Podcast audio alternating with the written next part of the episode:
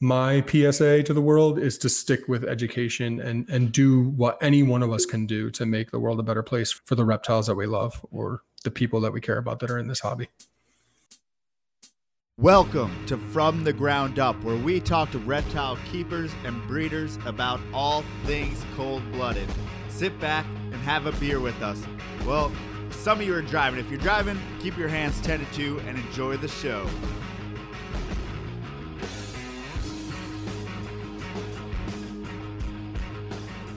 Hello, everyone, and I just almost dropped my pen on the intro. And welcome to From the Ground Up podcast. Thank you guys so much for being here. So I'm sorry I missed last week. It's one of my only weeks that I've missed probably in the last three years or so. Um, it was just a super busy week, and a bunch of things came up, and blah blah blah. But I did have over uh, Matt Minatola of Philly Herp, and we hung out and uh, on Wednesday or so, and we just talked about reptiles and had him in and showed of showed him a few corn snakes, showed him the gargoyle geckos and the crested geckos. So I did kind of have my fill of reptile talk uh, for the week, but um, so yeah, just wanted to give you an update on that and you know what was going on. Sorry I, I missed you guys, but I'm coming back. So uh, portcitypythons.com, portcitypet.com. Check it out I am going to be putting up a new substrate mixture. So I've been working on, as you guys know, I've been using the isostrate kind of as a bioactive um, substrate, and I've had a few people using that as well. And so far, we've had great results.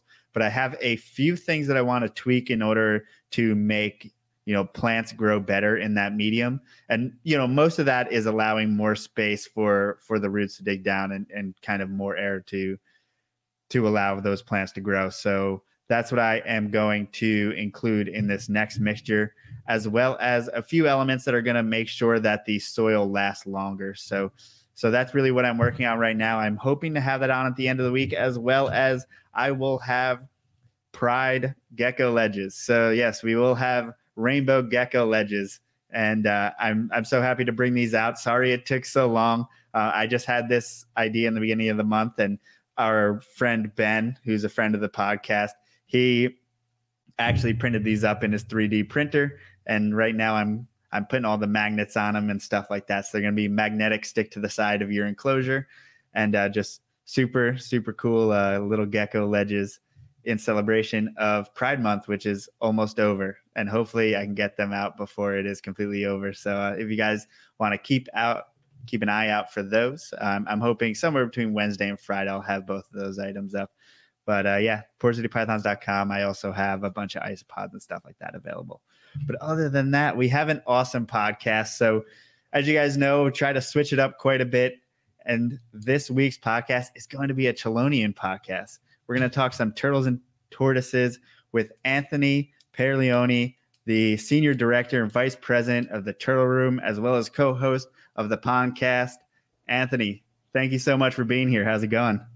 I'm I'm doing great. Thanks for having me. Uh, it's it's weird to to be on a show talking to someone live for the first time when you know their voice so well already. Isn't that weird? yeah, and it's and it's likewise because uh, I kind of like I was telling you before. I think the podcast was maybe one of the first reptile not podcast but video podcasts that i know of ever existing. A live video podcast weren't really a thing and you were doing it well before it was cool. I can't remember who i stole it from.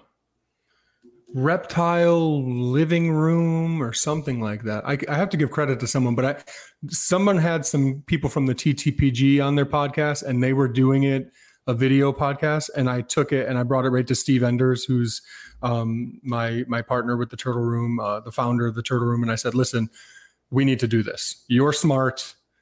I have ideas. This is my idea that I'm stealing from someone else, and you're going to be smart and make this happen." And that's that's how we switched over. I think with the podcast, we did like nine episodes that were um, audio only, where we were like recording in a basement or at one point we recorded like three episodes in a row like sitting in a toyota tercel uh, uh, off the highway because uh, john the original co-host and my best friend is from new york city. So we like met off the highway and recorded in a in a car. Um, so the video podcast made more sense as something that we could do without having to drive to each other. Those were the early days. I think it's also kind of essential just by I feel like you never really just have like another person talking to you. Like like this is very one on one. I feel like your podcast is usually you have a group of people having a discussion. It's a little bit easier to to vibe Absolutely. off each other that way. Absolutely. But but if you know me, I am like 100% in need of attention at all times. Um I was a really like misbehaved youth, troubled youth and it wasn't until like I grew tall enough to duck for doorways in homeroom that I didn't have to like act out anymore. So being on the podcast with like five people at a time, it could be really tough. Sometimes I get really frustrated because I'm just like, I'm sitting on an on a, on a comment I want to make for a half hour. It's rough. it's really rough.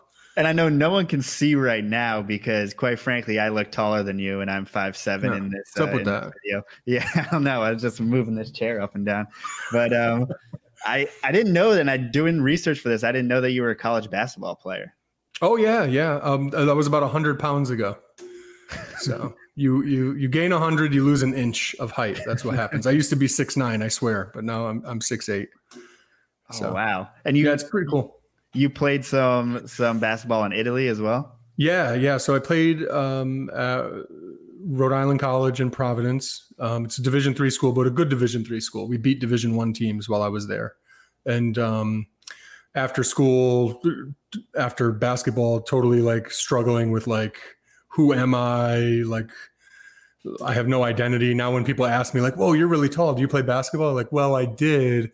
So really struggling with that. But I got to go over to Italy afterwards um, with a team of Americans. So we would play like the we would play like exhibitions against the Italian professional teams and wear like uniforms that said America. We our uniforms didn't say USA, which bothered me. I wish they said USA, like classic, but it was really cool. Like we would have games and there'd be like Italians like chanting USA, like we were the dream team and signing autographs and stuff like that. Like you guys don't know how bad we are. Like I know we just look good against this team we just played, but we are not good. That's okay though. I mean, we were good, like, you know, for as compared to normal citizens, but not, you know, not like chant USA good. So it was so it was a cool experience for that reason, you know. No, yeah, that's that's amazing. So kind of when did you get into turtles? Were you into turtles during this time? Yeah, you know, it's it's funny. I was I was a talented artist. I'll give myself that credit. And and I thought that was going to be my thing. I wanted to be an art teacher but I was a talented artist all through grammar school, high school, college, and that's what I went to college for. Don't tell anyone that that's my degree's in. But like I made the Turtle Room logo, which I'm proud of. Like I don't do much anymore, but sometimes I'll do things here and there, just um, because like it's a big thing or something. Like like the Turtle Room logo, that was a time for me to step up and try to find my art skills again. But um, if I was smart, I mean, I've been into turtles my entire life. So like when I was my family, I grew up in a family that we, we didn't always have a lot. My father worked a lot and then my parents got divorced and there wasn't just, there wasn't a lot of like, I grew up on welfare, like that whole, that whole thing. And my aunt used to watch me a lot and she used to take me to catch turtles when I was like starting at like age five and we would go and catch turtles. And she wasn't a turtle person. Like my aunt was, and bless her heart she actually she passed away when i was like nine so from five to nine she used to take me to do this all the time and she was like a really great mother figure to me and then she passed away so i don't know if it's like a total ptsd thing where just like the turtles were like a happier thing for me. I don't know but um anyway growing up i always had turtles. I would always go catch turtles because it's something free to do. I don't need to go buy bait like if i'm even going fishing which is a cheap thing to do. I don't have to have a lot of supplies. I don't you don't really have to have anything. And you can just go down and go and find turtles or snakes or whatever but turtles were always my favorite. I would keep them all the time. And I had them all the way through high school as pets and I had them all the way I had them I got them again in college like my sophomore year I got some alligator snapping turtles that I had in my dorm and I just like okay RA you're to tell me I can't have my snapping turtles like all right so I just kind of like punked my way into keeping them um, I did that a lot. I was I was kind of a jerk, but always a nice person. But I wasn't scared to intimidate people when it came to letting me keep my turtles. But I never realized that that was something I could go to school for because academically, art was always my thing. and no one ever even said to me, "Hey, you can go to college." Until I was six nine and like dunking on people, and it's like, "Oh wow, this you know you can go to college. Like there's some schools interested in you. What would you go to school for?" I'm like, "Well, I really like my art teachers. I've always liked art, so that's what I went to school for." Now, in retrospect, I would go back for herpetology in a second, and that's something that I struggled with for a long time, a long time. So if you're listening to these podcasts and you're like, "I don't know what to do." Um, I feel like like I came out of school, I was college educated, I, I was a smart guy. Like I could hold my own in any college course if I wanted to. And this was something I was really interested in. So then I got frustrated. Like, why did I go to school for what I did? I wish I was a biologist. And that's when I got together with Steve and we started having these conversations like, hey, we're both young. We've got decades ahead of us in this stuff. What could we do to turn this into something bigger than ourselves. I don't just want to be a guy selling a couple animals. I don't just want to be a guy on turtle forum talking about what turtles he has like because at that point facebook wasn't really big for animal stuff and he agreed and and he you know he's in education and we really bonded over that and you know we started talking about just things that we could do and that's how the turtle room was born and now, what I mean, how do you take this just idea and how do you implement it? That's the cool part because there is no right or wrong way. There is no like, this is the vision and we stuck to it. There's parts of the vision that we stuck to, but so the turtle room has been around now for nine years, the podcast for seven and a half. We had no effing idea what we were doing at all. None we just knew we want so like our first website when so Steve is the founder because he knows how to make a website. And then he's like, okay, what I'm gonna do is have people pay for memberships to be a part of the turtle room. And we were always really close, but he was like, you know, pay me 50 bucks and you could be a part of this thing I'm making, the turtle room. And I'm like, I'm not paying you 50 bucks. We've been friends for the whole time. Like I'm not, I'm not doing that. I don't have 50 bucks and I'm not paying you that. So I joined the turtle room like officially joined the turtle room afterwards, but we were like working on this together from the beginning, which is really funny. Um, but it was like a club for breeders. At the time, there was this thing called the Turtle Station that was ahead of us, and it was like a a club of turtle dorks who who could hang out, and I would call them that to their face if they were here. And we were a group of turtle dorks, and it was it was just like if you can't join them, beat them, sort of thing. So we made our own, and it was, um, it was just a place to sell animals. But at that point, we weren't breeding anything. So, like, what are we even doing? But it came together. We would start. We were because we weren't breeding animals as much. We could think a lot and and be creative about what we could provide to the hobby, the culture that wasn't there. And we, we came up with some good ideas over the years that I'm really proud of. Um, but it just, it morphed so quickly and it changed all the time. You know? And it seems like now it's a lot more conservation education minded.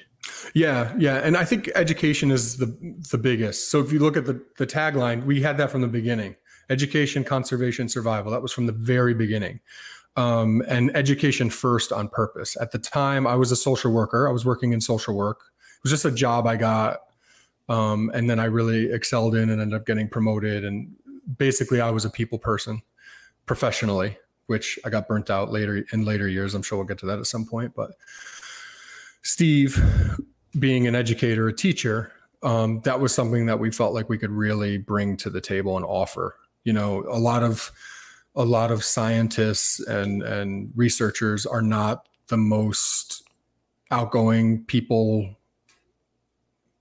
people for lack of a better term so uh, we felt like that was something we could bring to the table that would be you know refreshing and needed and and and useful worthwhile for not only for us but for others as well yeah how'd you get comfortable enough and i think a lot of people have this issue it's like uh, I don't know. It's hard to feel confident enough to put yourself on that. I want to say kind of pedestal to to put out content like that and try to educate. I mean, how do you oh. kind of get the confidence to do that? My con- the, so I started the YouTube channel, which now has like twenty thousand followers, and our content, some of the old stuff is just absolute trash.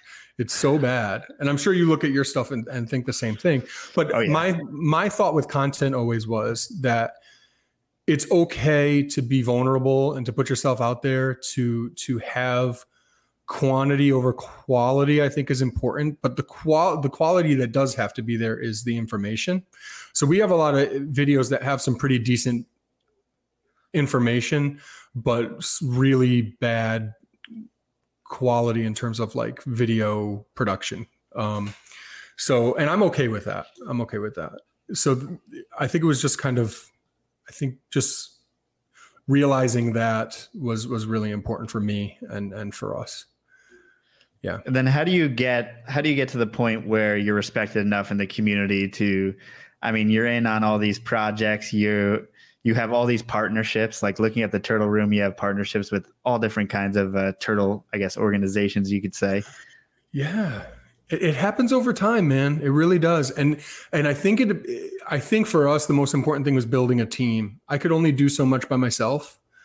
And we all bring something different to the table. And as we started to grow that was the thing that you start to look for right? Like okay we're not going to have a team of biologists. So what can you do? Can you write can are you going to breed crazy species that our writers can then write a press release about to let people know that we hatched a cool species? Are you going to be able to make videos? Are you connected with whatever? Um, all of that sort of stuff. The same thing is like when you now we're now we're we've been a nonprofit an official 501c3 based in pennsylvania but we're a federal 501c3 so the same thing that we're looking at as we build our board of directors right? What can you bring to the board? It's not just, I want to hang out with my friends. It's what can you actually bring to this that's going to help us? Do you know people who can help us fundraise? Are you friends with a bunch of rich people? Are you uh, connected with, you know, top researchers? Are you a great writer who's got the time to do it? You know, what, what do you have to bring to the table because if you're just passionate about animals then i could find a whole facebook full of people who are sending friend requests right now and are interested in the animals. Not there's anything wrong with all these folks, but it's tough to figure out how things are going to go. So talk to me about what you can offer. Yeah, and it's also one of those things where there's so many people in and out of the hobby. I don't know if it's that prevalent in turtles and tortoises. Um, it happens. People you know, coming and coming and going. You mean? Yeah, yeah. So you oh, never oh, yeah. know who exactly is super serious. So I'm sure having that background and looking for you know different unique background is pretty important to know that they're going to stick around. Yeah I, I think it's just like uh, you know people ask all the time like or or comment all the time like hey man i really want to be involved in the turtle room. If you have if you have an you know an opportunity open i'd love to do something. And i say okay well what can you do? And they say well what do you need me to do? I say no that's not like i'm here you're courting me you know i'm the pretty girl at the bar and you're walking up to me right now so I know that sounds ridiculous and pompous because I'm obviously not pretty and I'm just it's a joke. But at the same time, like I'm a busy guy. I have two young daughters. I uh, I work full time uh, managing a animal hospital, and I only have a finite amount of people time outside of that. And you can ask my wife. I'm on my phone like all night because I've been waiting all day to get to my text and everything. So you know, if you're interested, then it's going to take a little bit of flirtation. You coming up to me, me kicking something back, you coming back to me two weeks after us not talking, and you know, sending me another text like that type of dating type thing where um, I'm gonna eventually start to like you and then invite you in, sort of thing. But it takes some persistence, I think. And then other times, like I'll just bring it to Steve, and then you know he's usually really, really supportive. But if there's times where we're busy or you know somebody wants to join that um, what they're doing doesn't really fall in line with what we're pushing right now because all of us have day jobs. None of us do this full time. Every single one of us is an unpaid volunteer even though we have donations coming in and everything like that. So what exactly i mean what do those donations go to? I mean what do you guys put out and what do you put money towards? Uh, so it's lots of stuff. Do you can you bring up photos while i talk? Can we yeah. do that Okay, so so for, just so everyone knows, I'm not organized, but I felt like if I was going to talk about my stuff, I should have photos just in case, especially because this is a reptile podcast that usually goes in a bunch of different directions. You may not be a turtle person if you're watching this. You're probably not. So I want to be able to make it a little more I don't know, easily digestible. So I could talk about something and you can see it, which I always wish when I'm listening to the snake podcast, I'm always wishing that I could see a picture of something because I don't know. Uh, yeah, I guess we take that for yeah. like we take yeah. that for granted because we say whatever whatever snake and we're talking about it and yeah. some people may not know even what the hell it looks like yeah just say carpets and i'm like oh i don't know i'm thinking about like outdated adult films or something i don't know anyway that was okay hopefully people didn't hear that. Um, so if, if, you're in if you're in uh, folder number three or folder number i'm sorry folder number six and seven sorry. Six and seven. So you asked what some of the money goes to. So in those folders those are um, our in situ conservation work. So it's just a couple photos there but so this is in new jersey. We do the um, Terrapin Conservation Initiative, which you have the shirt on, Joe. Thank you so much for that, for repping. I really appreciate that, man. And uh, this is just something that happened because Chris and Casey Leone have a great relationship with New Jersey Fish and Wildlife. And I mean, when you, that's okay. There's there's a dweeb. I've seen him before. Uh, with the t-shirt for the former name of the project but um, man when like the first second week of june hits these things they're just waiting in the marsh and they just come up all at the same time. They just start flooding this one road, and there's more diamondbacks, uh, diamondback terrapins, Malaclemys terrapin terrapin, than you could ever imagine. They're just everywhere, and these guys run around. And I've helped them before. I'm on their permit, which is so cool. I can't get down there all the time, especially now with COVID, but um, it's just amazing what they're doing. And uh, that that right there, that photo, you see the the syringe going into the um, soft part in the the rear uh, in front of the rear leg, and that is uh, a microchip that's being implanted. So all these turtles that they encounter, they get microchipped, and they wand them every time they catch one. And if it doesn't have a microchip, they give it one.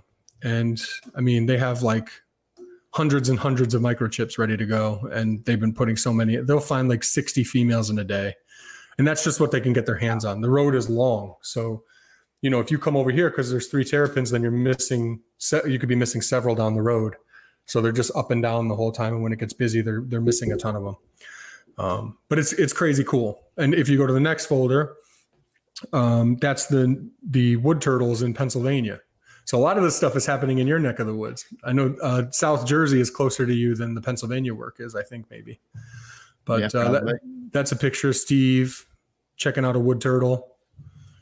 Um, so this is in partnership with um, Pennsylvania Fish and Boat Commission. That's what they call their fish and wildlife, right? You know that already. And um, that's what they're called, surprised. right? I have no idea, man. I have only lived here for a little bit. nice. So that's the name of their uh, their you know, Fish and Wildlife Commission. In Connecticut, here in Connecticut, we call it the DEEP, the Department of Energy and Environmental Protection, which is just corny. Um, but there's a wood turtle, like beautiful species that lives right here in the Northeast. And um, so we're not notching them, we're not um, microchipping them at all, um, but we're taking detailed photos so we can see what we're um, what we're encountering and uh, that's also in partnership with NAFTURG, which is part of TSA, the North American Freshwater Turtle Research Group, NAFTURG. oh. um, but this stuff happens over time, man. You know, you meet somebody and then you want to you want to show them that you're more than just the hobby side, which I think is important.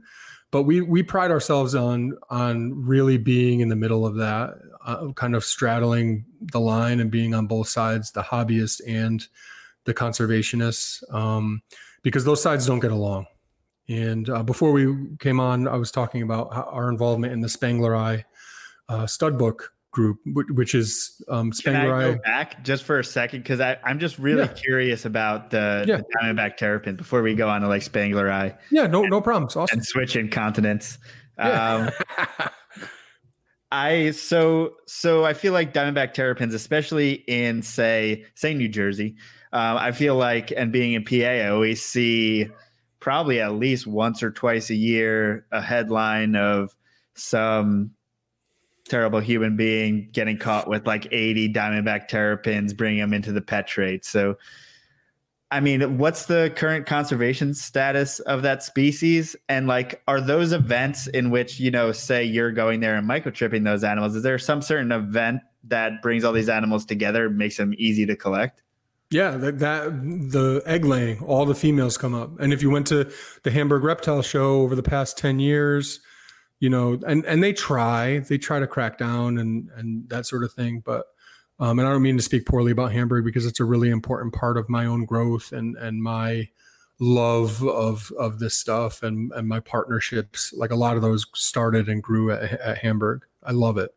Um, but at the same time, there's the ugly side to it, and I think that's one thing that we need to really be mindful of. Like, if if aliens were watching the US and they wanted to know about the reptile hobby, which why would they? But if they did, the first thing they would see is the classified ads. And that's such a sad thing because the amount of people who just don't get it and you can tell um, it's it's sad. And that's i think that's the push. When i see someone put a bunch of information down they're you can tell that they care about the animal that they know what they have they bred it that sort of thing awesome. But you can tell when somebody's a flipper you can tell when somebody took something from the wild you can tell. And like it's just not a good look. It's a field collected like you just you just got that or you just paid a person who just took that. So anyway um, if you went to hamburg you would have seen a lot of female diamondback terrapins. And the reason is to to get back to your point the females all come up. It's almost like an arribada, which is like in South America when you have all of the sea turtles come up at the same time because predators can't eat all the eggs at the same time. Now, that may not be why diamondback terrapins are doing it, because believe me, the crows and foxes and raccoons do a, a, number on their nests. They come out during the day because they know those terrapins are coming up in the first, second week of June. They can just tell they're dialed in, and that's a huge part of them surviving and multiplying.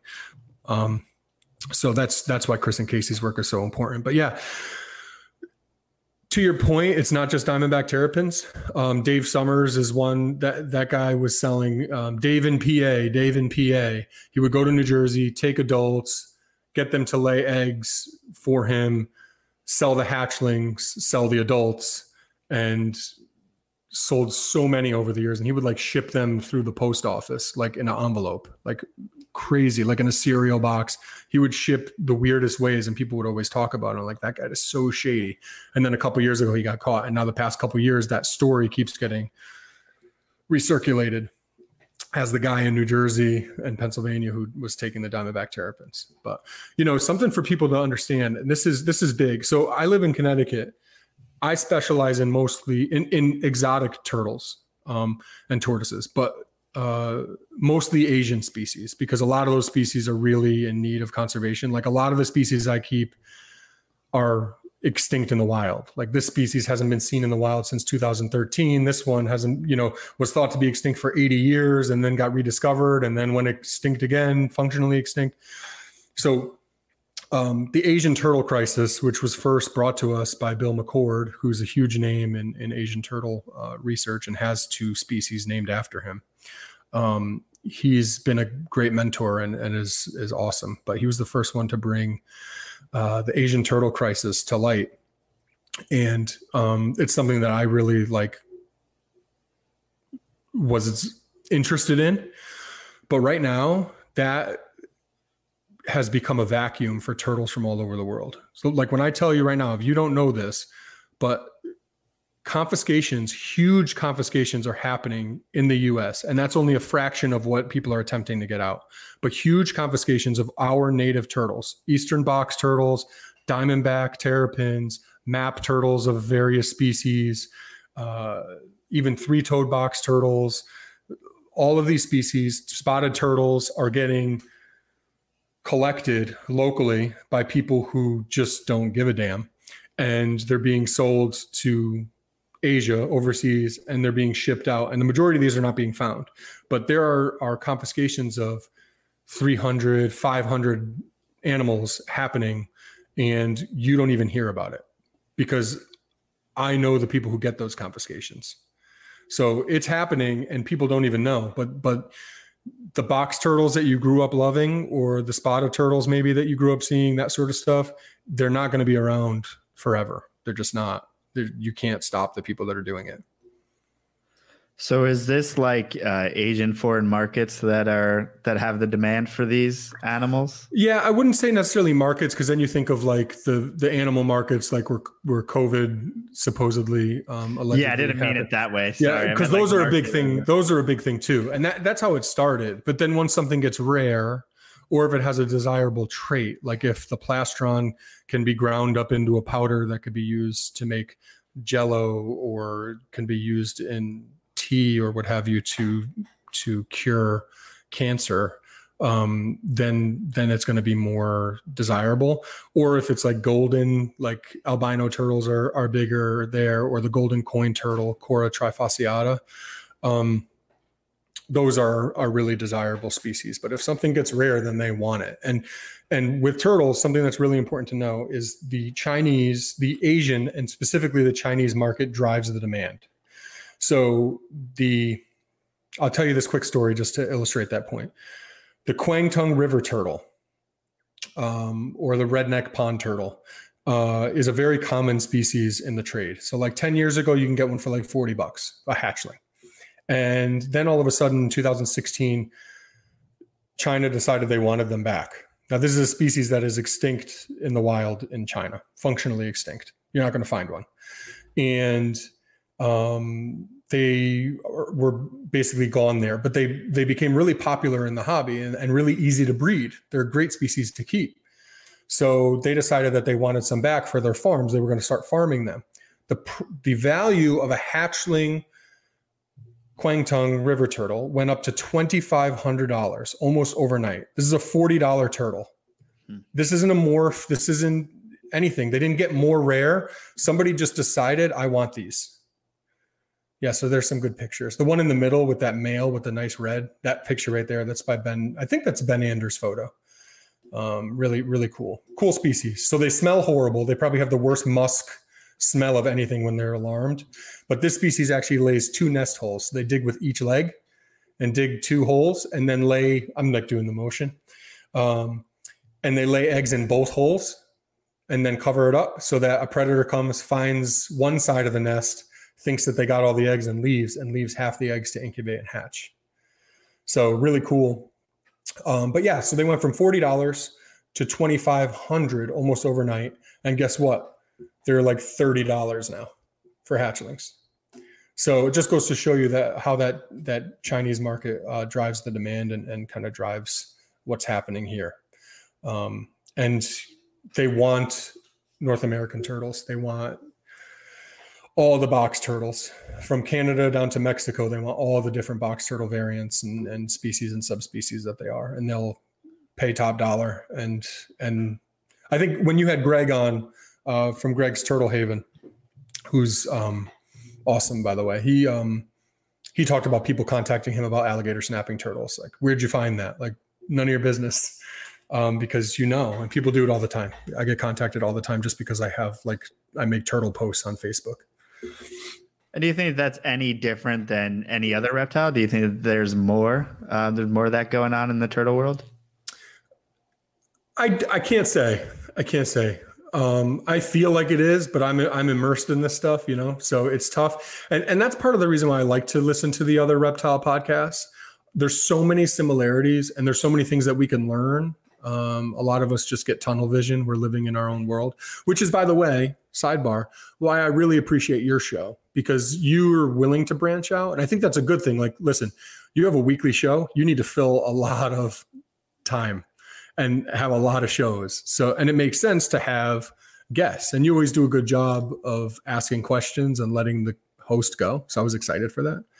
But um, you know, a lot of people don't do that. So even even us, and I had a show a couple months ago where I said, you know, I talked about reptile podcasts, and I said, you know, guys, what do you think about us talking a little more about some other reptiles? Because Chris Leone, uh, my co-host, has a lot of knowledge of other reptiles, and you know, I've been into other reptiles. I the first reptiles I bred were bearded dragons. Like I have experience with other stuff. You just wouldn't really know it. Um, and I got like, it wasn't good. I threw myself to the wolves. People were not happy. Like if I want to listen, if I want to hear about other reptiles, I'll go listen to a podcast about other reptiles. Like stick to what you know. But it's funny because you asked me about like how do you put yourself out there. One of the things I had to tell myself at the beginning is, Anthony, it's cool. You don't know everything. Like that's mm-hmm. fine. Your job is to be the facilitator, right? And I think you do a good job of that. Like your job is to get the guests and to feed them good questions and to have a good base of knowledge yourself. But it's okay to say, I don't know the answer to that. It's okay to say, um, here's where I would look for the answer, or you know, just don't don't be phony. You know, don't try to act like you have the answer to everything when you don't. And I try to do that, although I am human, and I'm sure I've already lied on this podcast by accident. But um, yeah, I don't even remember what I was talking about or why I went. No, I think yeah, I think you, people are afraid not to seem as an uh, expert at all times. Yeah. And none of us are. And that's yeah. just a fact. And even in snakes, uh, I do not know much. You know, there's th- over 3,000 species. There's only, right. there's only so much you can know and keep and do all that stuff.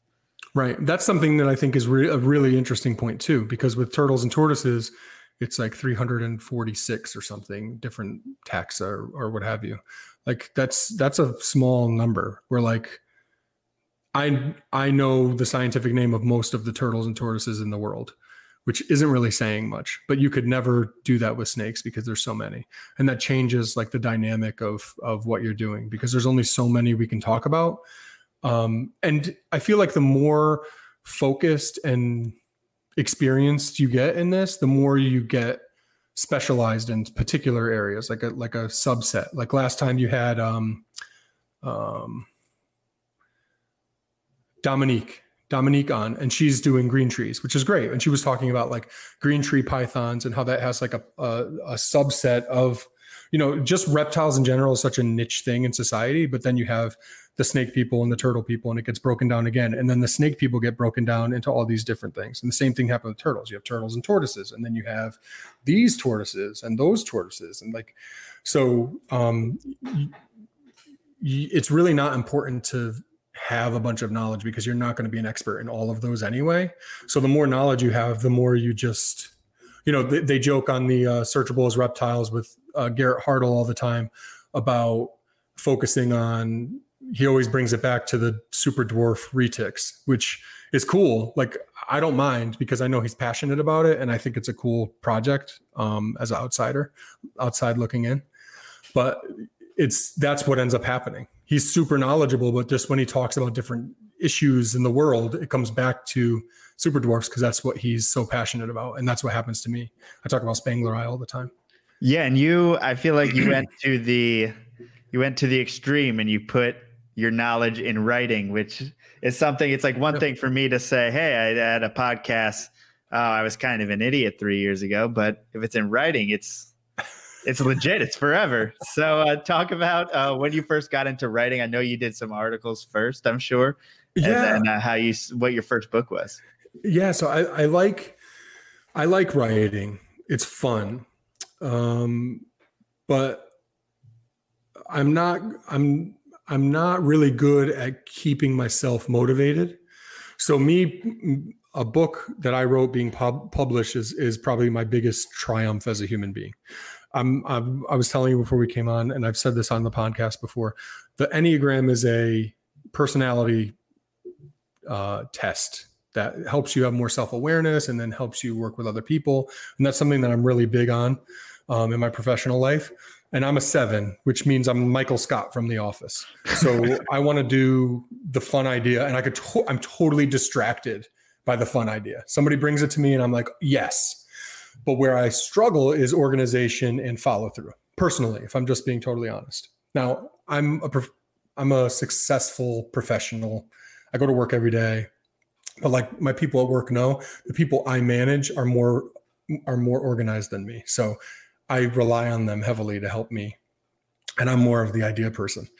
So anyway, um, the book is really a, growth thing for me. It's some, it means that I really accomplish something because I have all the ideas. I read about the animals because they're important to me, and it just worked out. And I went to Russ Gurley, who's the um, he has Living Art Publishing, and he's published about I don't know, probably 30 books on reptiles, snake books. He did one on, uh, I think Serpents in the Clouds is his. Uh, that's in the Boelen's, Boelen's, how do you by, pronounce Yep, Boelen's Python okay. by uh, Ari Flegel. Yeah, I think I think he did that book he did like a book called Lizard Man. He did he's did like short books on like tarantulas and and all sorts of cool stuff.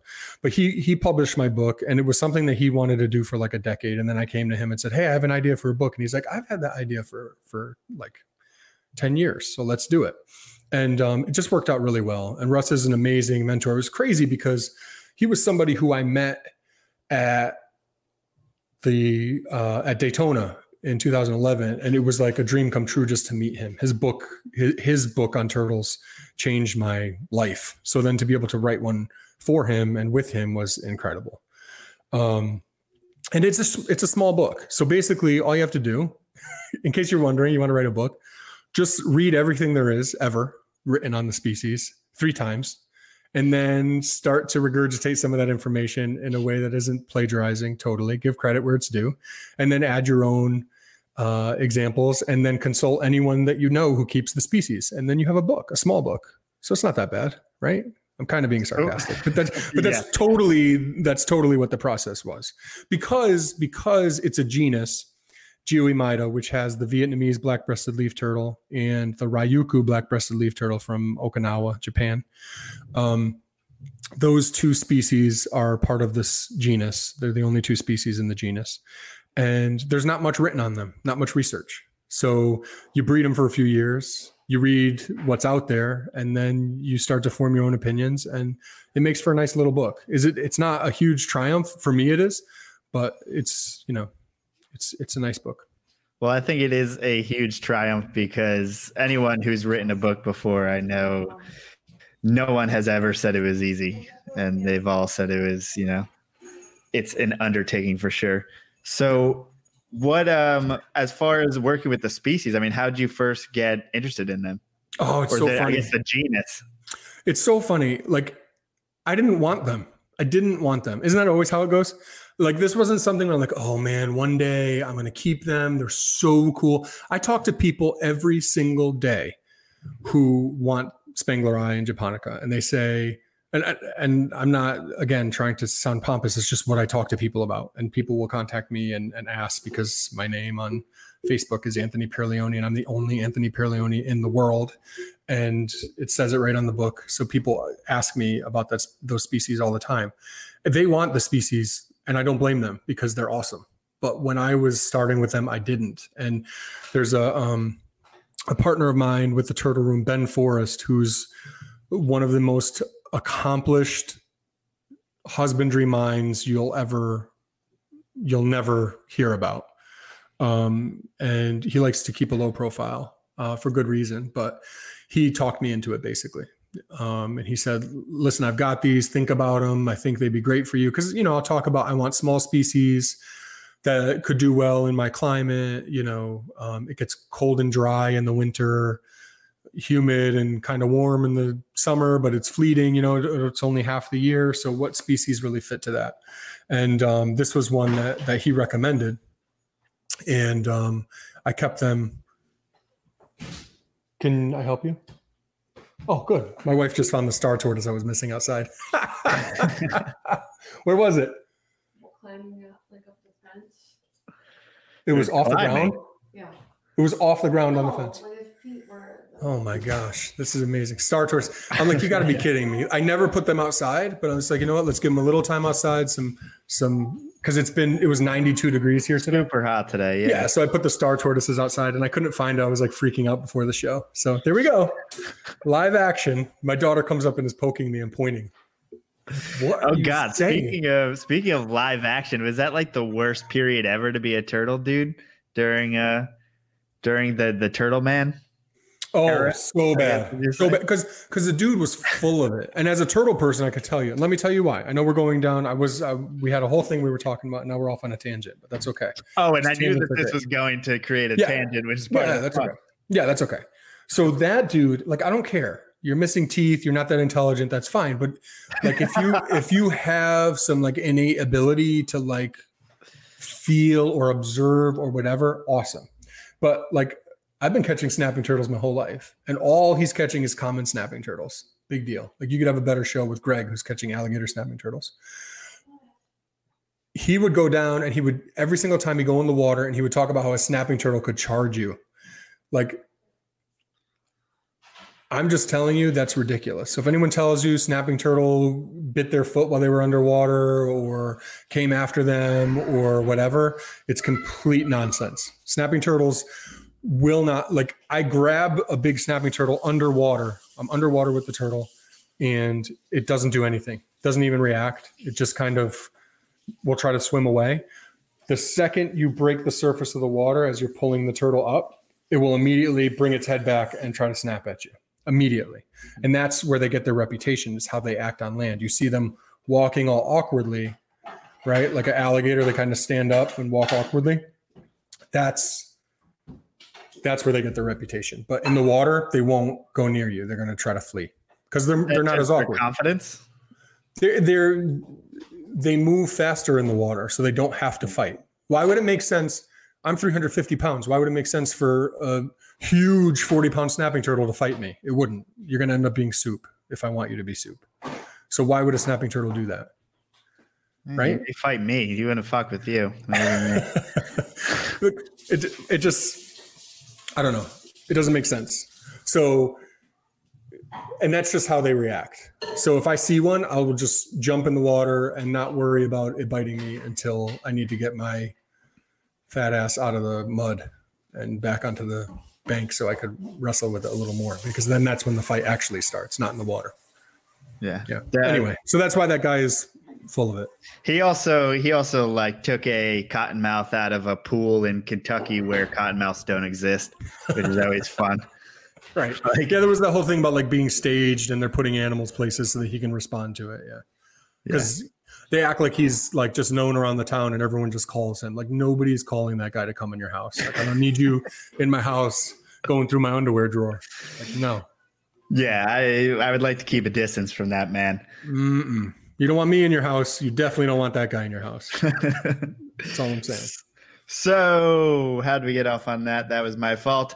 Um, but you you've also done some uh, reptiles uh, articles for was it Reptiles magazine? Yeah, I, have written for several magazines. Um, my favorite ones are when you write for foreign magazines because then they they'll take what you write and turn it into a different language, which is really cool. So like when you can't speak German but you've been published in German, that's really cool to me. Um, but uh, so Radiata is the German magazine. That's really cool. But it's it's just turtles. And and reptiles has another thing where it's kind of like an institution in my mind. When I think about it in terms of like today's world, it's um, it's no surprise that it's just completely fallen off and there's nothing. Of course, also because the editor Russ Case Russ Case passed away um, a couple years ago, which was which was really rough. Um, but several of us who wrote for reptiles when he passed away would reach out to the new person and just get, hear nothing back. It's so I've never heard back from someone at reptiles, even though I got the inside information on who I needed to contact and that sort of thing. So, um, but that was that was a big moment for me. That that cover that you had up is um, was the first time that I wrote a story that became like the cover story for Reptiles magazine, which to me was like a really big deal because if you know when I when I first started reading Reptiles magazine, you look in the back for like the ads. Like if I met someone who had an ad in the back of Reptiles magazine, I would have been like a schoolgirl meeting Taylor Swift. Like that's that's the level I was at back then. So then to be like, I wrote the article that is on the cover of Reptiles, even though by that time it was fizzling a little bit. It went to like six issues a year and stuff like that. But I wrote for them for a few years. Um, three, I, I only wrote for them three times, but it was it was great. It was great, and I and I write for other publications as well.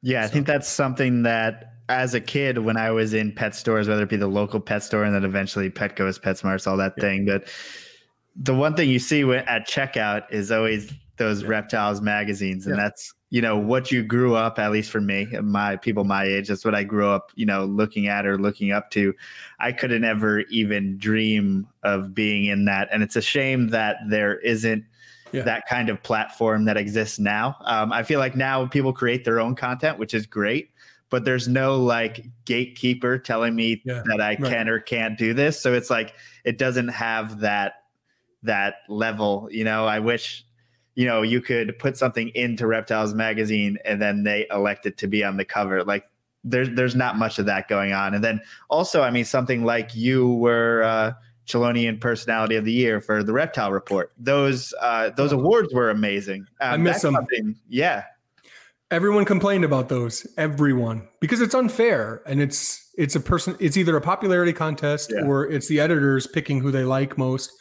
Like everyone could have a a, a an argument against or or an argument for why it's stupid. I didn't think it was stupid at all. I think it's great. I think there's nothing wrong with a group of people wanting to build other people up.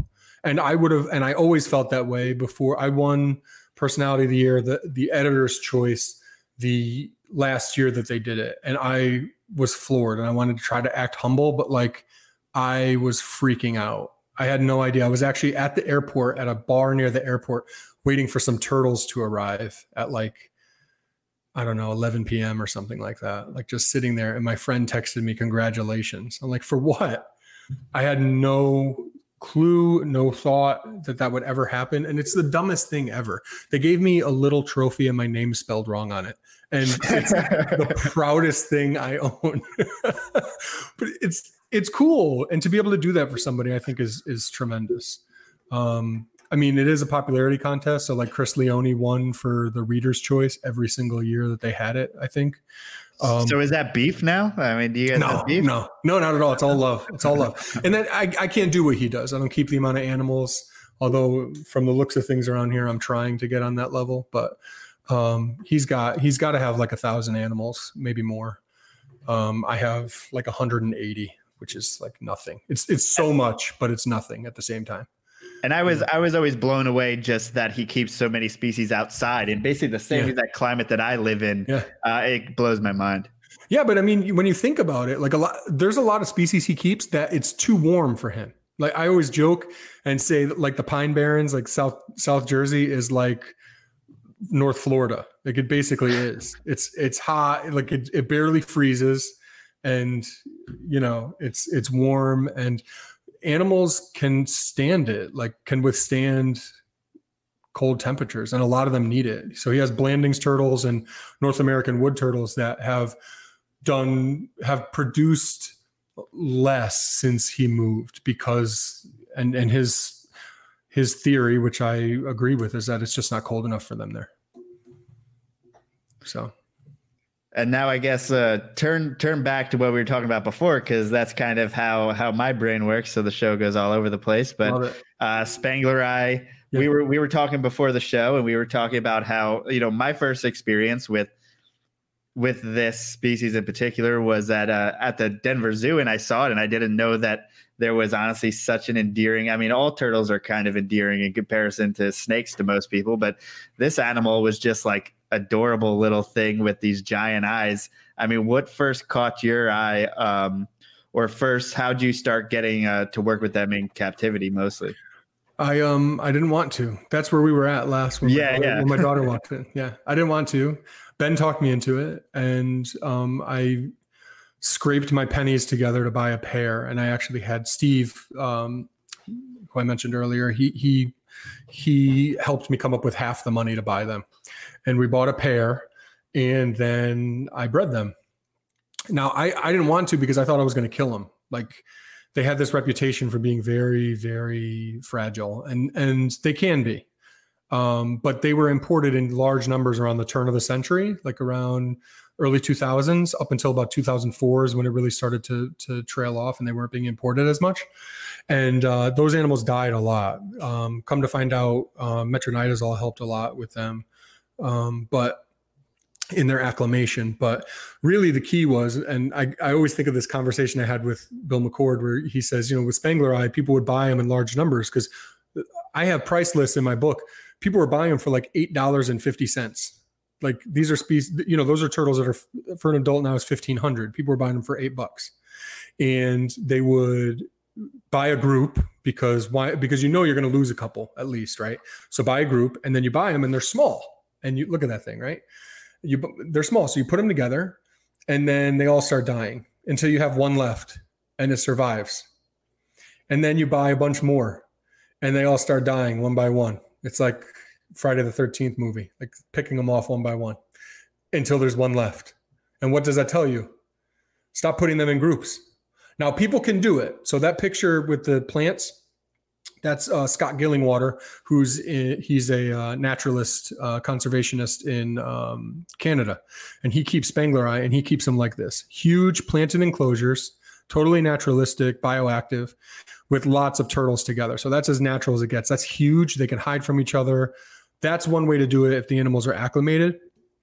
I keep them individually because it's just easier. Easier. So I built a what I call a Spengleri apartment complex and it's 16 it's it's four levels and then divided into four slots and they get a foot by two feet for each adult. They're super small turtles. Most of them don't even reach four inches as adults.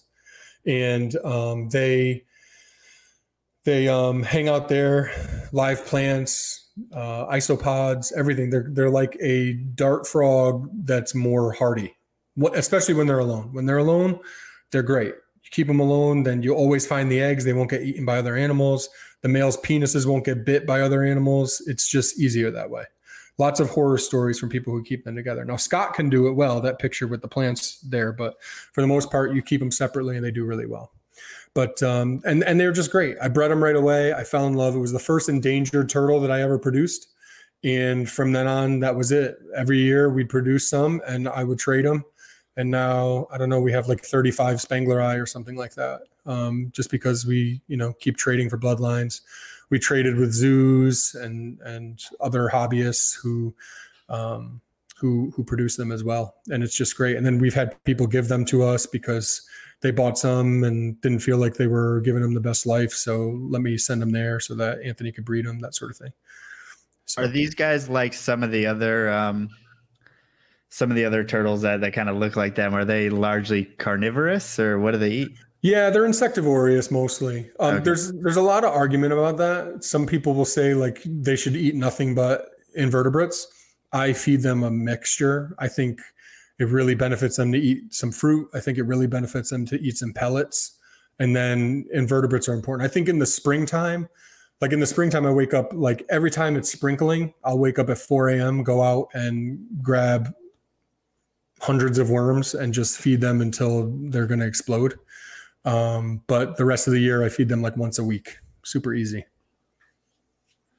And temp wise, you said that it kind of works with your room. So. Oh, yeah. It's crazy. So in the winter, they should be cooled. So you want them to be between 45 and 60 degrees in the winter. So just like leave them somewhere.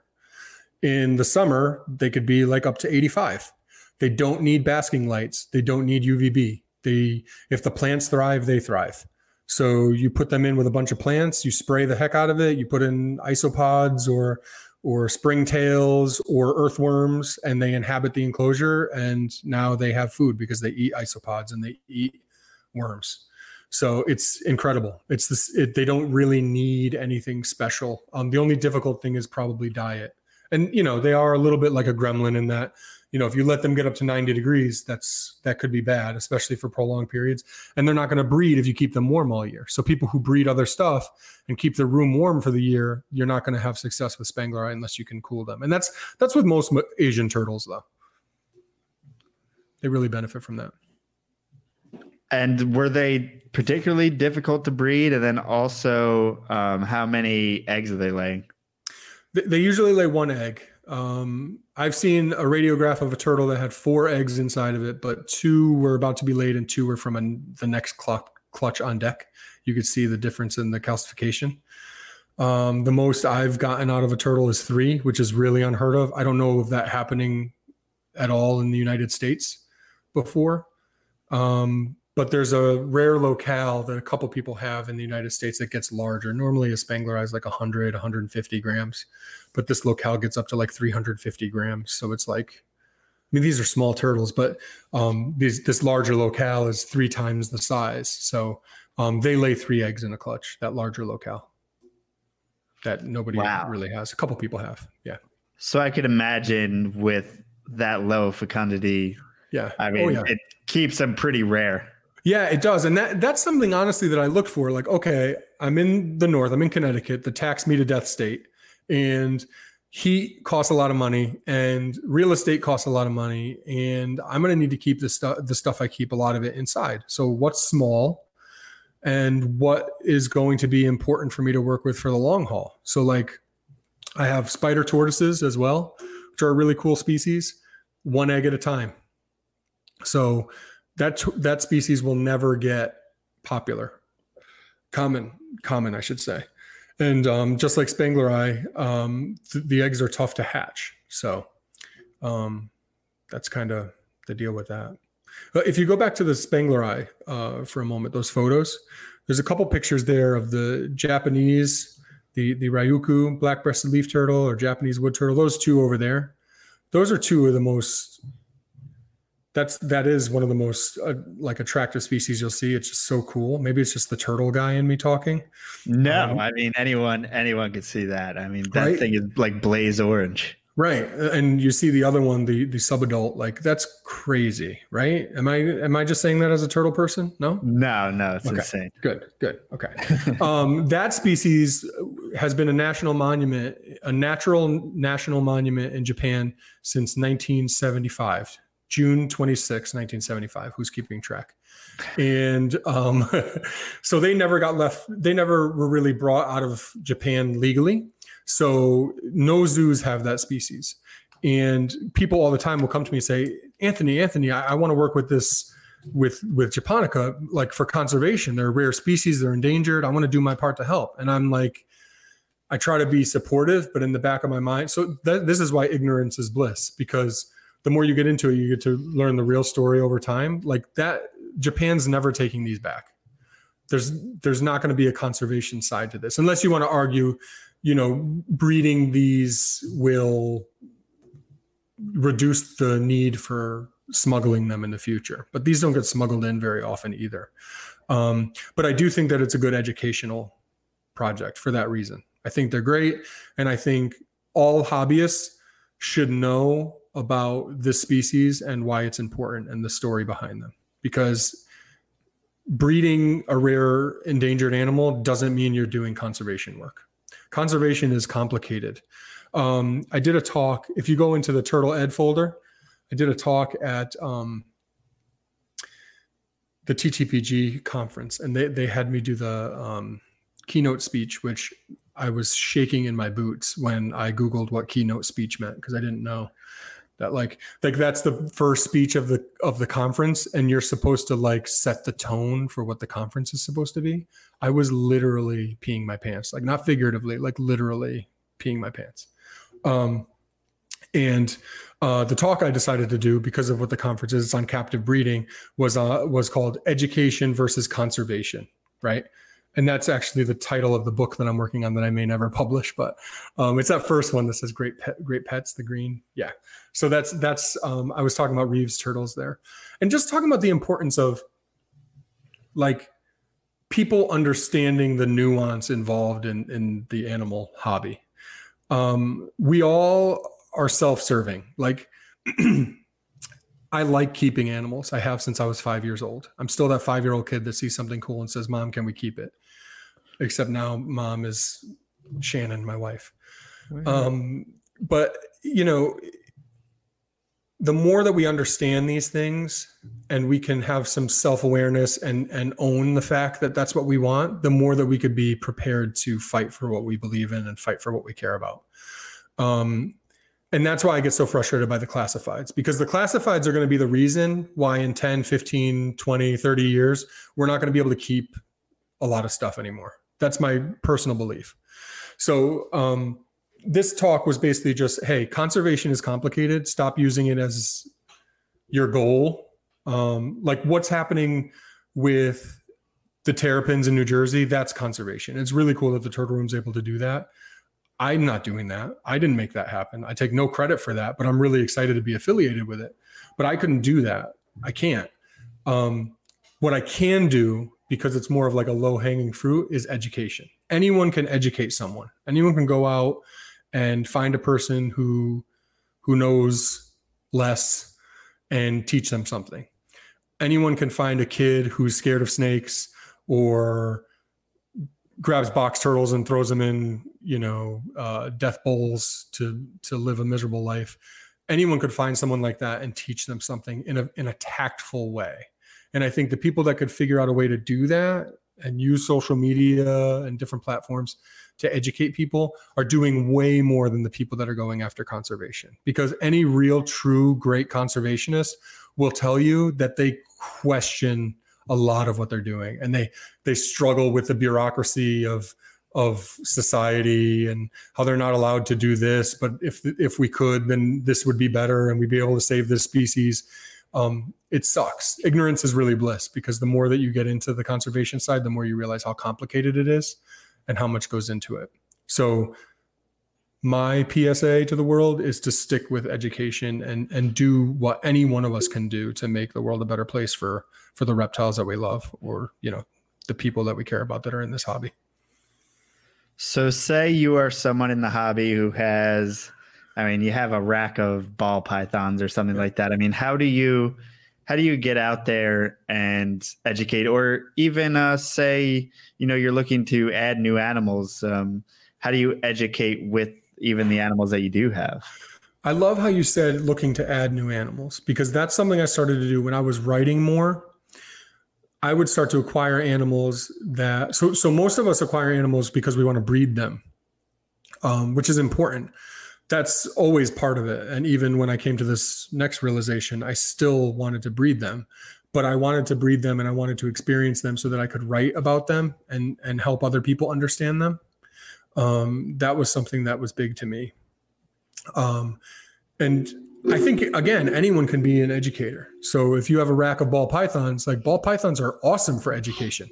I have, hi, honey. I have my three-year-old daughter with me, Madalena, whose hair is me- messed up. She just came over here and hi, say hi. Hi. Okay, now go away. Um, respectfully, I love you. Um, so I brought her to Harrison Wonderland, which is a reptile shop over here in Connecticut, and he he vends at, at Hamburg and White Plains and stuff like that. Such a great dude, great guy. And I came by. I wasn't planning on buying anything. He didn't care. I brought my daughter. She was two at the time, and I said, "Give me a ball python." Like I'm not a snake guy, but I have enough experience with ball pythons. We used to keep them in my apartment in in uh, college. John and I used to keep a bunch of stuff, including uh, ball pythons, and um, I knew it. Give me a ball python, a small one, and he gave me some morph, some kind of banana pastel nonsense. I don't know, something I don't understand, and um, that's why it's nonsense. Sorry if anyone loves those. it's not nonsense. It's just that I'm ignorant. Um, and uh, she held it, and I have pictures of her with it. And once in a while, she'll tell me like, "Ooh, Daddy, I don't like snakes," and I pull up the photo every time, and I'm like, "Look at you! Look at your smile." You know, she's she's three, so she doesn't remember things from six months ago that could have been big moments for her. She's, you know, she's a mess. She's barely human, but um, that's a big moment for her. And that that ball python was huge for her. And I'm going to make sure it's huge for her because I'm keep I'm going to keep showing her that photo until she's, you know, an adult and moves out. I'll still be showing it to her. But um, so again, education, man, anyone can do it. And that's a, a prime example. Like you could have one ball python and teach my kid something that could stick with her for the rest of her life. Maybe not, but it could. Snakes are really hated. My wife hates snakes, and it and I it bothers me to my core. She wants to kill bugs when they're in the house, and I just lose my mind. And I just feel like I'm on a lonely island fighting with three women who just scream when they see a stink bug. Although I do flush stink bugs because they're invasive. How dare you? They're, they're from they're from Southeast Asia. Did you know that nobody saw stink bugs when they were kids? Stink bugs weren't here until 1996. Although you're younger, so yeah. So yeah, I mean, I, I always grew up with stink bugs. That's crazy. Oh man, well, I was I was born in '91, so. Oh yeah, there you go. Stink bugs didn't come around until '96, and actually, I think they started in New Jersey. So I don't know where you were living when you were little, but New York yeah, they were in your they were in your neck of the woods. But those stink bugs, man, they're everywhere now. Those those uh I think they're like brown marginated brown margined stink bugs or something. Maybe they're marginated. I can't remember. I get those two words mixed up from the marginated tortoise and the yellow margin box turtle. Anyway. Well, now we have uh, our main hobby here is to squash the uh, spotted lantern flies. Oh, I don't know about those yet. That sounds yeah. horrible. Yeah, I mean they're beautiful looking, like these red with uh and white and black polka dot animals. They're beautiful looking. Uh, yeah, but they're over in like agricultural lands, messing yeah. everything up, and then they've yeah. come over here to Philly, and they're kind of all over the place. I could I can imagine it's a matter of time before they you know reach you. Oh, I'm sure. It's horrible. Everything's a mess. Everything's invasive. Yep. And that goes back, you know, like, okay, I know about turtles. The red ear slider is invasive. I'm going to care about that. Like, well, okay, we'll pick any one of a million different invasive things that are happening. Like what happens with invasive plants and stuff like that is just crazy. I have to get like a special landscaper at my animal hospital to take care of the sumac and Japanese knotweed. That's like a real issue. You, there's no way a red ear slider does as much damage as Japanese knotweed does to the environment. There's no way. Just saying. Yeah, oh, I wow, had the opportunity. Yeah, how beautiful is this thing? Really cool. I squashed like 15 of these on a, on a walk in the spring and summer. You're so pretty. I'm so sorry I have to do this to you. There's a yeah, and there's signs all over the city like spotted lanternfly, kill them all type of things. So uh, we're doing our part. I love that. I talk about that all the time. Like you get into this because you love animals, and then the more knowledge you get, it's like kill them. I love turtles. I love turtles. So please bring bring me every animal that's you know hit by a car and has eggs falling out of it, and as well as its entrails. Like that'd be great since I love turtles so much. It's, yeah, it's uh, always it's fun, cool. especially like on the on the turtle front. Well, not fun. It's sad. I go down. There's like a canal here, and then you try to find a native species of anything, and it's yeah. almost impossible. There's a red-eared slider next to an Asian carp. Next, you know, like yeah, yeah. Yeah, it's crazy. It is it is really bad and you know, people talk about they're definitely they definitely take hold. I, I don't know. There hasn't been a ton of research done on how invasive they actually are. Everyone throws it around, including myself. There was a preliminary study done, like on how they outcompete the uh, European pond turtle, which is a lot like a lot of the species we have here in the U.S. But um, it's it's I would say it's like data insufficient that study. Um, so people, some people will scream at you that they're super invasive. Other people who know way more than I do say, yeah, maybe pump the brakes on that a little bit. But I mean, if I find them in the wild, I remove them. Um, one of the best partnerships I made, talk about education, is a place here in Connecticut called Dieter's Water Gardens that takes in red ear sliders that are found that I find or that like are surrendered or whatever or need rescuing. And I probably send 50 to 75 red sliders their way a year. And they're a pond place. So everyone who goes there has a pond. So they educate them hey, you can have as many of these red slider turtles you want for free because they're legal to sell in Connecticut. And you'll just keep coming back to us and bringing us your business because you love us because we give you free turtles. And you just have to make sure you put a fence around the pond and you know it's been great because it's either that or euthanasia at this point because there's just so many of them yeah yeah and it's unfortunate the i think that's a, a good example of how i don't know the the pet the pet market or you know can go awry and oh let me tell you about that let me tell you about that okay perfect example of why we are stupid consumers and people don't care about anything but making a dollar off of us. Okay. Red ear sliders have a reputation for being super hardy. That's because people haven't taken care of them. And they're like other turtles that can survive a lot. That's not a red ear slider trait. That's a turtle trait. Okay. You can have a musk turtle, a mud turtle, uh, a painted turtle. Painted turtles to me are way hardier than red ear sliders. And that's saying something because red ear sliders are hardy. But the reason that they're popular, do you know the reason why red ear sliders are popular? No. Joe? Okay. They are popular because they are bred in large numbers very easily in Louisiana, not because they're good pets for your kids. And in, in addition, then then the four inch law comes into play in this 1970s, right? Because some politician's kid put a turtle in their mouth and got salmonella. Well, let me tell you something. If you eat dog excrement or put a leopard gecko in your mouth, you can catch something that way too. Okay. But when that law, that four inch law came into play, that federal four inch law, then you could no longer sell turtles under four inches. Well, guess what turtle is the best candidate to stick around after that? The red ear slider that grows extremely fast. So they grow them to four inches. They don't even sex them. And then they send them up here and all around the US and the world to be sold as pets. And I go into Petco and see the red ear sliders and they're all females. I get so frustrated because they're going to grow to be the size of a dinner plate.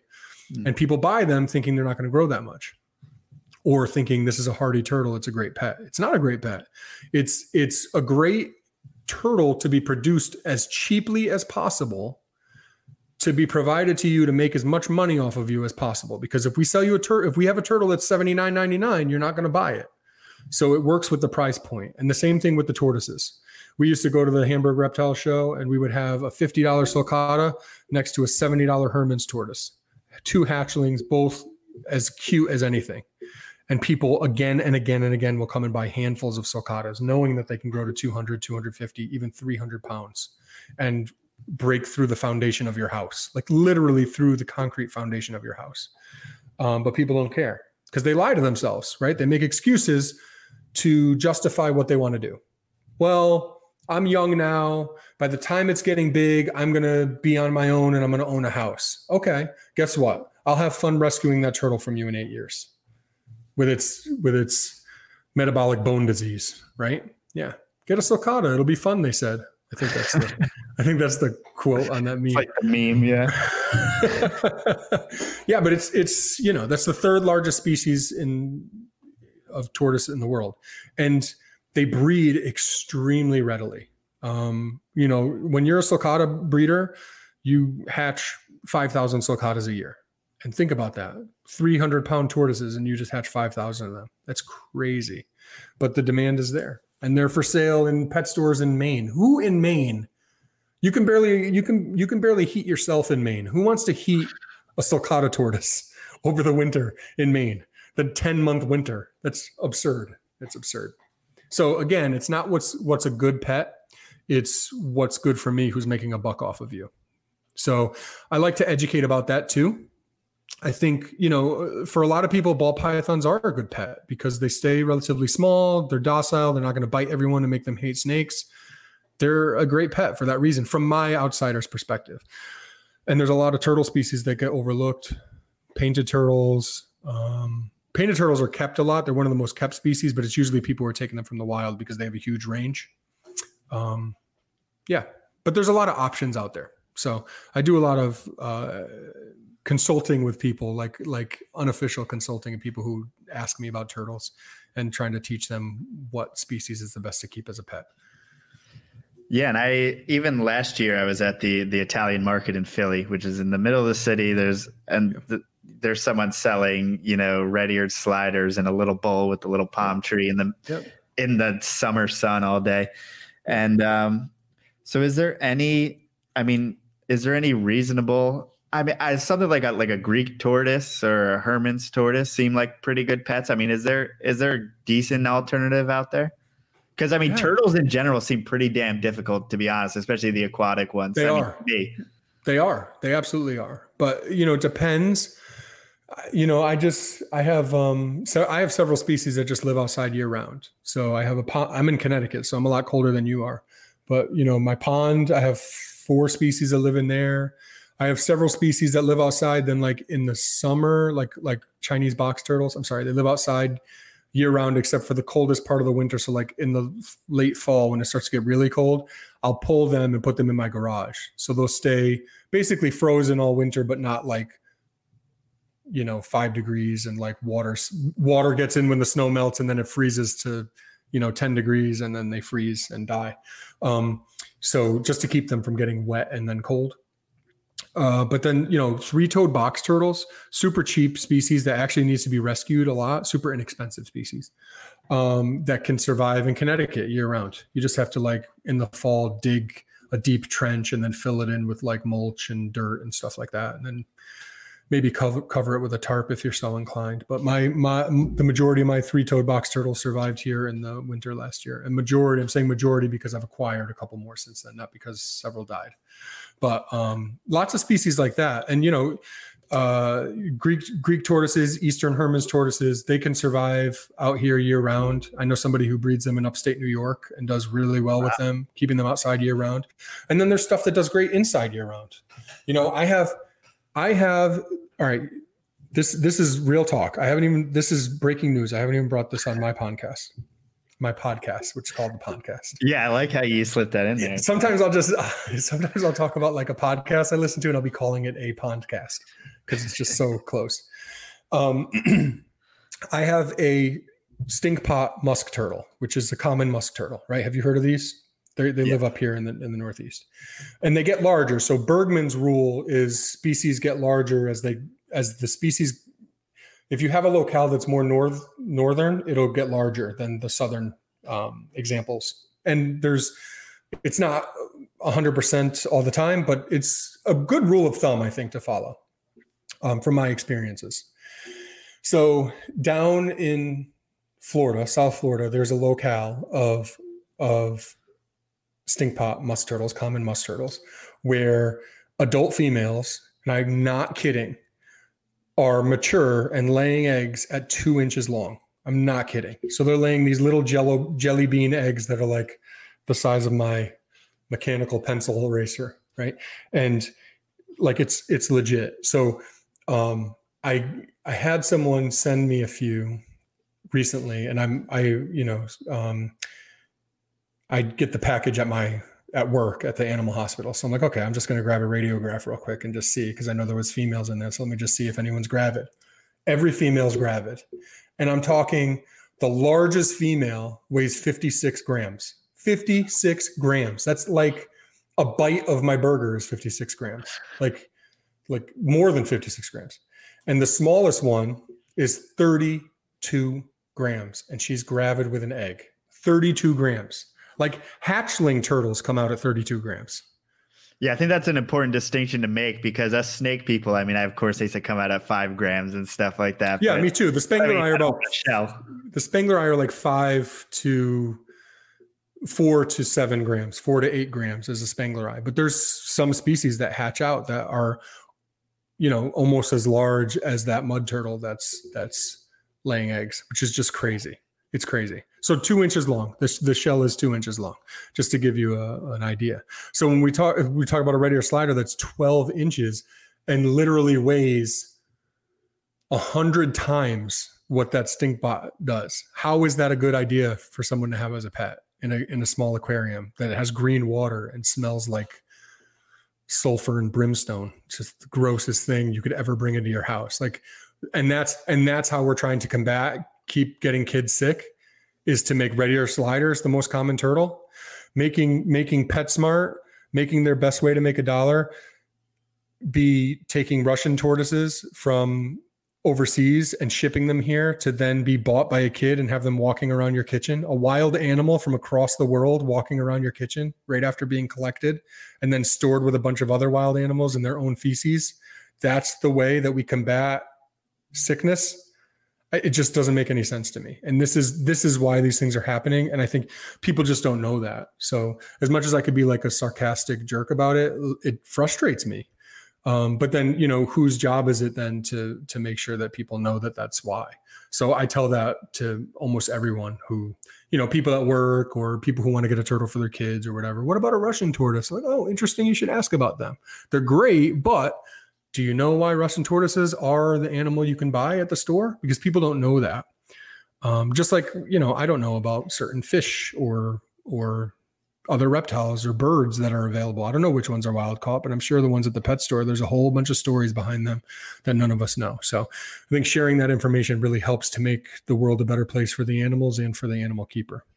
Now, this is probably something that's probably beaten so many times in your circles yeah. But I mean, for me, I, I hear about it. Obviously, we know like the four inch turtle rule. We know about the whole salmonella thing. But really, what's the history behind that? What is the legitimate, I mean, threat of something like salmonella in turtles and stuff like that? I mean, you can you can get E. coli from eating lettuce. You know, um, so part of it is the fact there's there's always going to be a war on exotics because it's not mainstream. I work in veterinary medicine. I work with nothing but animal people, and I'm a weirdo to animal people. And let me tell you something animal people are freaking weirdos themselves. People who love dogs and cats, they want to uh, anthropomorphize their animals and, and that sort of thing. So there's a disconnect there, right? No one's ever going to take away dogs because a dog bites the mailman. That's a bad dog. That's just the way we look at it. But one snake kills a kid and now nobody can keep snakes anymore one one kid one one child of a politician puts a small turtle in their mouth and gets salmonella and now for, for the next 40 years you can't buy a turtle under four inches legally um, according to you know for the pet trade anyway um, at least they have that loophole with education which is nice because but again people are going to abuse it that guy like you talked about in the italian market or um, what have you, that guy's abusing it, and eventually, you know, they're just gonna outlaw stuff potentially. I don't know. Just a just a microcosm of what it's like. People don't care, um, and that represents all of us. So you know that guy sitting at the market who knows nothing about turtles and is just trying to make twenty bucks. He is he is what I am. He's a turtle person. Total opposite extra uh, uh, spectrum sides of the spectrum, but that's the truth so I need to do everything I can to make up for him and all the other people that are doing that. I guess it's a lot of pressure. And I talk about that all the time with turtles. Like we chose turtles.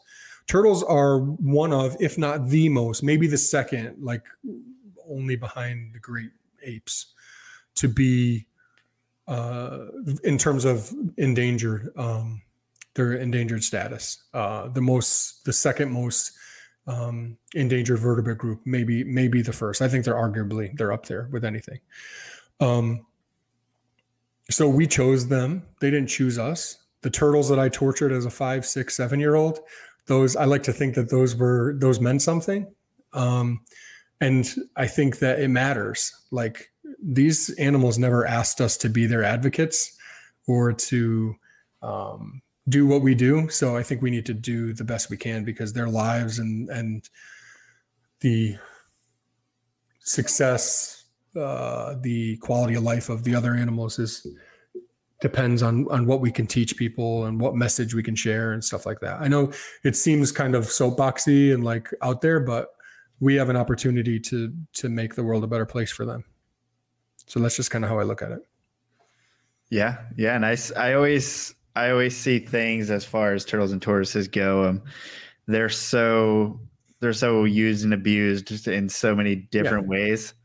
Um, a lot of people have them. A lot of reptile people have them, and they have like one in the corner that, like, yeah, oh yeah, that's the sulcata tortoise. He was raised poorly by the last keeper, and I have him, and I bring him to shows or whatever. Like a lot but of like not even like that. I mean, uh, not even just in captivity. I mean, like overseas, whether they're uh, being used for food or whether yeah. uh, if you see yeah, I forget what that picture was not too long ago when there was like some international bust of of wildlife and there had to have been like thousands of these turtles or tortoises just packed, you know, and stacked on top of each other and it just seems like uh, they're just very taken advantage of. Uh, they are, yeah, exploited because it's all yeah. from us. So I'll give you two examples real quick.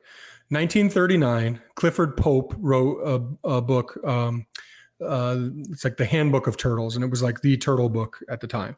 Really, really good book um, that I really like looking at. And um, one of the first sentences in the book, I think, if I recall, it's right at the beginning of the book. He says, "Turtles are most are are most recognizable to us in their liquid form." Talking about turtle soup, like at that point in 1939 people would would eat turtle soup so often they would the same way my kids eat chicken and i don't even think they realize that it's chicken yet. Like we'll say oh yeah it's chicken and then we'll serve them pork and say oh it's chicken so they'll eat it. But like i don't think they realize like a bird running around a chicken is actually the chicken they're eating. I don't think they made that connection yet. Um, so that was basically turtles for us at that point. And then fast forward to the zoology books in the 1950s through 70s but even as as recently as the 1970s this guy, the guy who wrote the book on zoology, I'm forgetting his name, um, compared them to cockroaches. They've been around for 200 million years, unchanged. So, to give you some perspective, T Rex was around 65 million years ago. So, turtles have been around unchanged for 200 million years. It's crazy how prehistoric turtles are. It's awesome. And only now are they dying. But in the 70s, his book on zoology that taught zoology to the future zoo- zookeepers, the, all the zookeepers that, that built the zoos that we grew up in, right?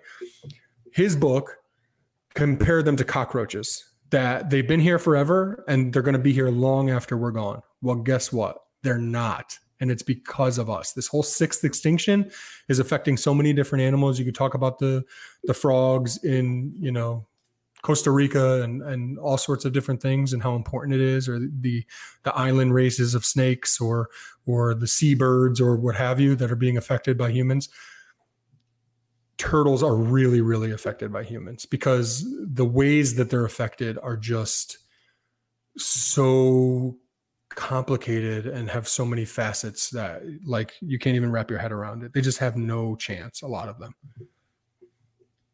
Sorry i went on a tangent. No no you are totally fine. So so do you get out a lot? Are you able to go uh i guess herping for for turtles very often? Not as much as I'd like to. No, I mean I, am at the point now where I let the the the expert herpers do their thing, and then I'd like to go check in with them. Like every year, I want to I want to go to New Jersey once. I want to go to Pennsylvania once. I want to go to New York once. I want to hit my Connecticut turtle spot at least once, spotted turtle spot, um, that sort of thing. And I'll go out and meet with people. Um, but for the most part, like I moved to my new house it's almost been a year. It was July 4th last year that we moved in. And it was really tough on my family. We were like living in a hotel. It was really tough on my animals. To move with 150 animals of any kind is tough. Turtles are really tough. Mm-hmm. Um, you know, they need to settle in and the stress of that. So a lot of my stuff went to Chris Leone in New Jersey and then a couple friends up here in Connecticut. And it was just really tough. Um, this first year, I've been building my pond, um, building I have three box turtle pens now. And then this house, one of the reasons we bought it is it has a separate basement that was part of an addition that you can only get to from outside. So like you're not walking through it to do your laundry or anything like that. So it could like smell like I fed them this morning. So it smells down there right now. I got to go clean up the food. Um, but my wife doesn't have to go in. She doesn't go in for like weeks at a time, which is great for me. I can just go have my space. Um, so setting up that room, building the pens, securing my fence so that I don't lose tortoises under it. Because I give I give some of my we have a half acre, and I give some of my tortoises they just walk the entire yard, which is really cool. You just get to you know interact with them, acting like tortoises and having like free range. Well, now they're climbing fences, so you got yeah. What the hell? Like, oh, this would be a good idea. I'll just put the star tortoises out. This is like the third time I've ever put them out, and I can't find that thing. I can't believe she found it. But I knew it didn't get out. They're like really domed. And like there's no way this thing snuck out anywhere. It's like, you know, a meatball the size of your chest going through a chain link fence. Like they're not the most agile thing. They're meant to blend in with the grass and not do much moving. So I knew we'd find it. Do you have any issues with them like digging under or no, so I don't keep like sulcatas and stuff like that. The box turtles I have to watch because they like to dig but the the pond turtles like uh, northern red bellies western painteds common map turtles pacific pond turtles none of them really uh, or western pond turtles. None of them really dig that much. So um, really just keep an eye on the box turtles. And then i have one leopard tortoise that's really small. He's like an adult but he's he's so when you grow tortoises in captivity it's like who knows what the heck they're going to look like and this is a rescue. So when i say you i mean like you know when when a, a tortoise is grown in captivity they they come up jack they come out jacked up like a lot. Like you can give them pretty good care and they could still come up jack come out jacked up if you're missing something important in their husbandry. Um a lot of people like to hate on other people like oh that's that's pyramided you need to blah blah blah you know you know how social media is. Everyone's really quick to jump on people but it's actually tough to grow a tortoise really smooth. Um, anyway, just giving people credit. I'm not I'm not like a closet bad tortoise raiser or anything. But um, I have this one that just the way he came out, he's just very like elongated and flat for a leopard tortoise, and he just is an escape artist because he's like has longer limbs than he should for his size and is like super agile. He's like he should be called a spider tortoise.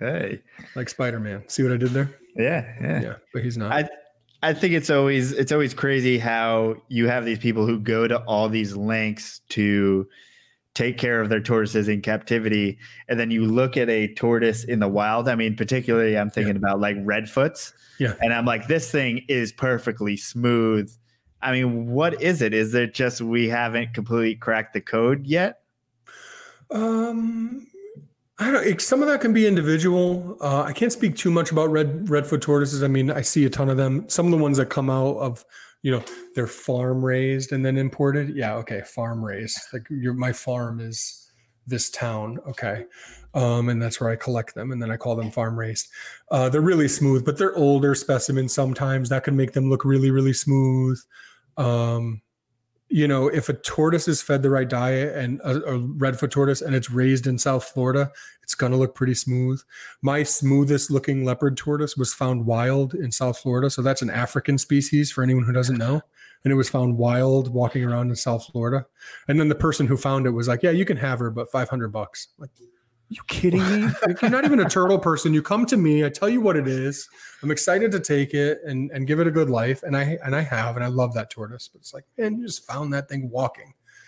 Jeez. Yeah. Like it could very well have parasites or something weird that you don't necessarily want. But I mean, I guess it was worth it to you. I did it. I mean, it was, you know, it was still like a third of the price that it should have been. And my and my wife loves our male leopard tortoise, and he needed a girlfriend because I don't keep any every turtle has a job, and its job is to make baby turtles. So she loved this leopard tortoise that I took in as a rescue and it ended up being like a foster fail. And so now I keep leopard tortoises, which is which they're not they're not the greatest pet species. They're not the greatest conservation minded project to keep, but they're they're really pretty and they're better they're better pets than sulcatas. So I like to suggest them because you can get them. They're a couple dollars more than a sulcata, but they're a good pet. They're personable. If you have an outdoor space for them in the warm months, they're a great pet to keep. So with all the animals that you're keeping in captivity, obviously the spengleri you're you're breeding, but is your goal to breed all the other species that you keep or Everything. Okay. Everything. Everything here is meant to be bred. So I don't have Uh, and some people will will disagree with me and that's fine. That's their you know you can do with your collection what you want. I'm not looking down on anyone who does things differently but my favorite thing in the world the reason i and this is i have the most beautiful family. I have a wonderful home. Like i told you i, I grew up i did not have the best childhood. And to look at what my life is now the fact that i can be successful enough to to be this into a hobby and to be living it the way that I do is like a dream come true. This is beyond my wildest dreams. Um, so I'm very lucky to have to have what I have. My family, my wife is incredible. My daughters are incredible. With that said, I wake up every morning and go to work because a turtle might lay eggs. It's just my thing it's what I love. I don't know how to explain it without making me sound like a bad husband and dad. Um, I love my family. I love my time with them. I love sharing it with them, but it's just, I'm obsessed. It's what, it's what I love doing. So if I can, you know, this, this has been an amazing time. I think like I specialize in turtles that lay just a couple eggs, one egg, two eggs at a clip. So I think right now I have something like 63 eggs or something like that. And it's really early. Like my season just started in in mid-May. So I have several months to go. Like I'm really excited about it. And it's the it's the point where like I'm getting eggs almost every day, which is nothing compared to like Chris Leone. But it's I'm on cloud nine. I'm on, and then you know I got eggs eggs a couple days ago, and then today I, and I thought they weren't good, but I was really excited about the eggs. And I woke up this morning before work. It's like Monday. I'm dragging ass and I'm not really feeling good about everything. And I look in the incubator and those eggs are uh, starting to chalk, you know, on day three, which is late. What, is, what does that mean? Uh, so um, when you get a turtle egg, a lot of, t- and uh, all turtle eggs are different. Like a snapping turtle egg looks like a ping pong ball. Um, tortoise eggs are really hard shelled and, and they'll just start to turn white when when they're fertile. So if you look at like a clutch, you know, a week into incubation and you see most of them are white and then there's a couple that are still like brownish or pinkish, those are infertile. With these Asian turtles, when they start to um, develop and they're fertile, they they get a big white spot and then it turns into a band across the egg. So it's just like a huge stripe, like clear. It's like a pregnancy test, clear as day. This egg is fertile, which is just the coolest thing ever. And usually with the species I keep, it happens the next day. It starts to happen. Usually, honestly, when I find the eggs, it's already started. Um, so I got these eggs right after she laid them. I was excited, but I didn't know it was right after she laid them at the time. And I started incubating them. It was the first. I've been I've had this project for seven years, and I've been waiting for them to lay. So she finally laid. I've been raising the male up from a hatchling for seven years. Um, I've had the female for like five years. So I was hoping he'd be ready earlier, but it took seven years. He finally mounted her in April. I got these eggs. So excited. They look pretty good. And I started incubating them. And then it's like day three. And I'm like, God, I can't believe these are infertile. Like everything went right. I thought this was it. And um, just this morning, I'm like day three and a half, I guess um, three and a half days in this morning, I, I, saw them start to band, which was just like, oh my gosh, what a great, what a great Monday morning. Like I'm walking into work, like skipping like Dorothy and and the Wizard of Oz. It's just crazy. So, you know, that that's a sight when I duck for the doorway walking in and skip at the same time. so it seems like there's a lot of drama involved in this whole process because obviously snakes when they lay eggs i know immediately what's fertile and what's not. Mm-hmm. but also i mean you have super long incubation periods right? I mean in comparison to say some of our snakes? Some do. What's what's a corn snake incubation? How many days? About 60 days. Uh, that's that's standard for some stuff. Like spotted turtles 55 60 days sometimes quicker if they're warmer um but yeah, Spengleri is like 70 days at least, and I've had them go as long as like 125. The Denver Zoo has had them go as long as 135, is the longest I've heard. um, but there's some species like Matamatas are really long incubation time. If anyone ever has eggs, nobody breeds those really. Um, one one person in the U.S. breeds Matamatas. So everything so those are this. Yeah, I was about to say I see them all the time. They're so all wild caught yeah, they're mm. they're all wild caught or or well, farmed. shitty. Or farmed from yeah from not a farm. Um, uh, there's certain tortoise species and things like that that could take up to a year. Sometimes over a year. Like I'm thinking of some like South American stuff too.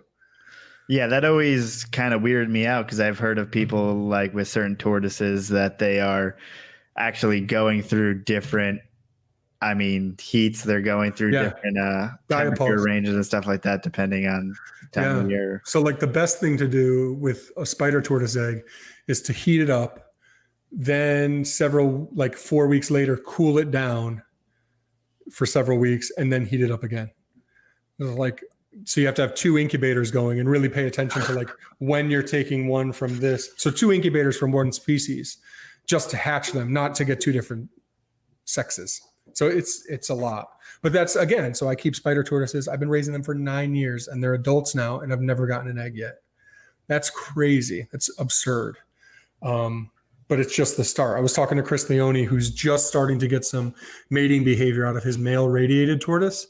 That's 14 years old. He's he's raised it since since it was a hatchling, and it's 14 years old now and it's just starting to mate. So it's it's a big commitment and um, turtles and tortoises uh, from from a keeper standpoint they can be amazing but they really suck in a lot of ways in terms of like what you have to put into it whether it's filtration or lighting or diet or you know the space that they require because they need a large footprint.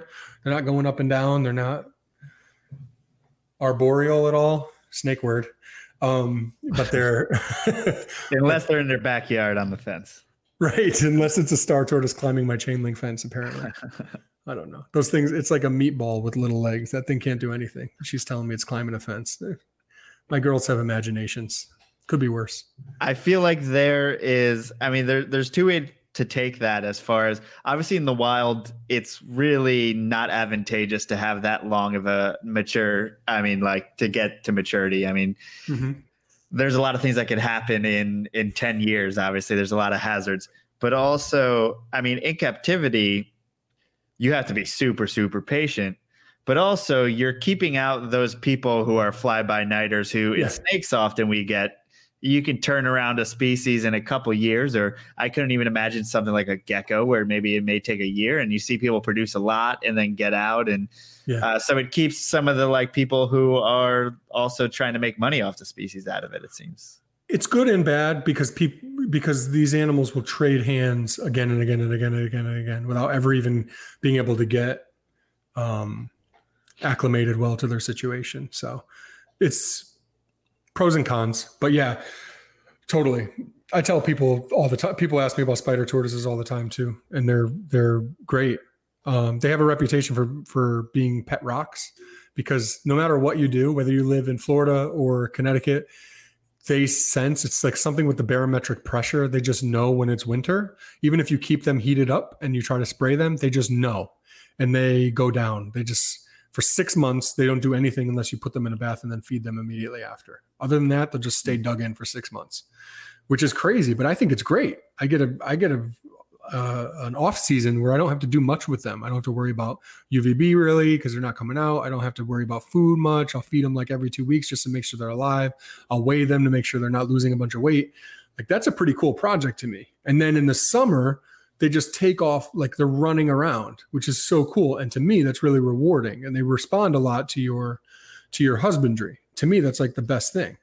Um, but a lot of people will just call them pet rocks because they don't give them a chance, and then they end up changing hands a bunch before anyone even has a chance to have success with them. So, but everyone wants top dollar for them. So you're not gonna, you're never going to get those unless you pay at least a thousand dollars a piece for babies. Like adults, two thousand dollars all day long, and it stinks um, because people see them as bargaining chips. And when the only way to play is to pay a lot, then you're not going to get out of it on the other end without getting your money back. So um, they're just, you know, there's a bunch of people who are flighty, but are always asking what the animals are worth, um, which is unfortunate. I wish. I wish the only currency was animals you produced and you could just trade offspring with people. I, I find myself doing three way trades where I produce something, but I have to sell it to then, and I'll tell them, we'll pay this person because they have the animal I want. I don't even want the money. Just pay it over there. Or I'll have a, a stack of money somewhere that's just sitting there waiting to just go to the next person who has whatever. Because all I really want to do is just produce animals and then get more animals. I think that's one of the biggest things I took away from, say, looking at the early days of herpetoculture, reading uh, someone like Bill Love's book when he was talking about when he first got into it, he literally just went across the country going to snake people saying, Hey, this is what I have. That's what you right. have. Let's trade. Right. And like that's that sounds amazing. That sounds awesome. like exactly where you know everyone's head and heart should be in the yeah. hobby. But now that there's money involved, it can get a little tricky. Totally. Totally. And that's what it becomes. It becomes and there's certain species at the top uh, like the higher highest echelon species that you can only get if you pay to play and that's it so you got to sell a bunch of stuff and pinch your pennies to be able to buy into that stuff because it doesn't matter who you are or what project you have or what type of collaboration you have or whether you have the turtle room or whatever or you built a name for yourself or whatever it is you you have to pay to play that's it so it's unfortunate, but it's just part of it. And I mean, who am I to say that people should just be trading? Like that's they've worked hard and and that's fine. But um it's just kind of the the way it works, and it's unfortunate because then cash is king, and it shows in the classifieds. It shows that that's that's what it becomes, um, and I think it makes us look bad. Sorry, now we're there? I'm really preachy tonight. I'm really preachy. I don't mean to be that way. I'm not normally like that, but just give me a. You see, this is this is why the, the guys the guys from the podcast are going to be watching this. They're like, see, Anthony, that's why we don't let you talk that much. Nah, man, you you gotta you gotta get your opinions out while you can. Yeah, we gotta keep a leash on this guy, man. is it in in turtles? Are the people doing it full time because obviously in snakes we have some we have some hobbyists that are like very very niche and they they carve out their own little lane and they're able to make a living are there just uh, the people in turtles are they just doing like large scale farming you know out of a pond or something like that or Um, I'll answer it this way: the the amount of people that are truly doing it to that are like making a decent living, and I suppose that's subjective. Um, the amount of them that are just doing turtles all the time only and don't have a day job, there's probably as many of those as there are reptile YouTubers who are making a lot more money. It's tough. It's it's a tough racket. There's not many. I only know well, I guess I know I don't know. I guess I know 3 people who I actually know and then I know of some others who I don't know well enough to say uh, do they actually have a side job? Is that all they do? But Chris Leone does, Andrew Hermes at Arizona Tortoise Compound does. Um, ben, so a few of those people who I mentioned already. Um, but it you know it just depends. Everyone's situation is different. Um, they're all not making like the same amount of money as the other and they're all not living in the same area. Like um, one of them lives in like one of the cheapest places to live in all of the us so that helps when you're breeding turtles because you're selling them to people all over the country. So you sell to a top dollar do, um, a top dollar buyer in new york city and you're living in you know georgia or tennessee then you know the real estate dollar goes a lot further there. So a $2000 sale of your um, chinese box turtle um, hatchings for the year goes a lot further than it would if you were living up here in connecticut or in philly. Yeah i mean that goes that goes for snakes as well and probably yeah. anything else like this. It's uh that was one of the first considerations when i was like maybe i want to make a living on animals and yeah it's like, wait, look at all the guys who make a living. Where do they live? Yeah. In the do middle of absolute nowhere. Do I want to do that? Yeah. I have fun talking to Greg about that. He's like, you really want to live down here? There's a lot of rednecks down here. I'm like, yeah, I'll stay where I am. I'm good. but I, I, had a realization years ago because all I wanted to do was get to Florida. Actually, there was a time where I just wanted to have a sulcata farm. That's all I wanted because I love that species and they're so cool. And I just wanted to breed them and let them roam free in my house in Florida or Georgia or wherever I was going to be. Um, it's not even the best place for sulcatas, but um, uh, somewhere along the line, I was talking to a Connecticut friend who was like, you know, we have the coolest turtle diversity up here in the Northeast. People from like all over the world envy us, and it's not the worst thing ever. And I say, you know what, you're right. This is cool. I can be a turtle person up here. I don't have to be like a big time breeder. It could be a hobby and it could be fun. Like Chris will be the first one to tell you he does it for a living. He's so knowledgeable and he's such a personable guy, but he just hates it he he hates it. And and I don't mean to say that in a bad way, like he doesn't love what he does or or love helping people. He does. He's very he's a very compassionate, caring person, but it just it takes all of the fun out of it. It changes it. Mm-hmm. So he's constantly looking for like the next best thing and like the big project. And it seems like stuff is always coming and going because it has to, because that's how he feeds his family and it stinks. And then you have people on the outside who are saying, oh, you keep this, you keep that. That was taken from the wild, blah, blah, blah. So he's constantly having to like justify what he's doing um, and needing to like grow a thick skin. And he's not that type of person. When somebody says something to him, it really bothers him. So it's just a constant battle, like with people from the outside looking in saying, man, you, uh, you're not doing this right you're not doing that right and it just sucks because social media is such an important part of your business i know you deal with it too like oh my gosh youtube i had to grow a thick skin when i made our youtube channel like the, the things that people say like you would never say that to my face i would literally even, rip you to shreds i, I even have like, right now. people give me compliments and then oh like someone the other day was like oh i love this video i love your cute little lisp or whatever. It's like I didn't even know I had a fucking lisp, bro. The hell? the fuck are you talking about? I I had a video and so, like somebody commented how my nipples were hard. Like, okay, well they were. So touche. Um, you know, just trying to bring some content to you, and you know, yeah. So thanks for that. Thanks a lot for that. That was that's one that will stick with me forever because it's true but like and like you said like having the confidence to put yourself out there that's enough to make you be like you know what? Maybe i don't need to do this anymore. Maybe that's why i stopped making as many youtube videos subconsciously i don't know because someone made fun of my nipples. It well, it's hard when you when you work hard on something or you put in time and you get nothing in return Like like we're not doing this for any financial reason, right? This why'd is, you say hard? Why'd you say hard so many times? Was that like a Freudian slip? As we were Yeah, talking about the think so. nipples. Okay, I'm, right. I'm just thinking about your nipples this whole time now. good. I, I don't blame you, and uh, you wouldn't be the first. if you So like, you know, you just want to. We're we're trying to put good into the world. We're trying Yeah. to to educate people about these animals. We're trying to just get our animals out there and stuff like that. And yeah, it's kind of hard. Uh, Even when you're when you're producing animals or you you sell animals and do that kind of thing, and people have their opinions. And and I couldn't imagine doing it for a living. I mean, you Yeah, it's there's no way. Now I know. Now I know how lucky I am that I don't.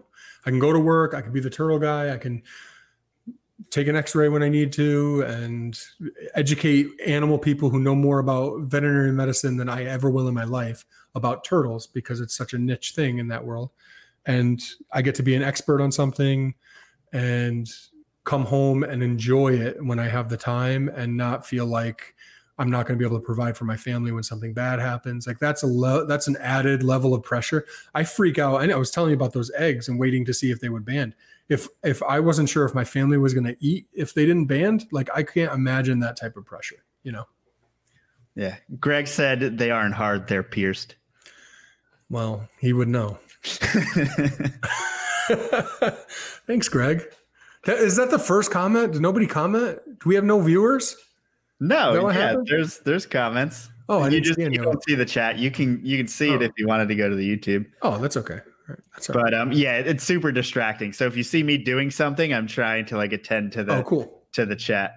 Cool, cool, cool. I like it.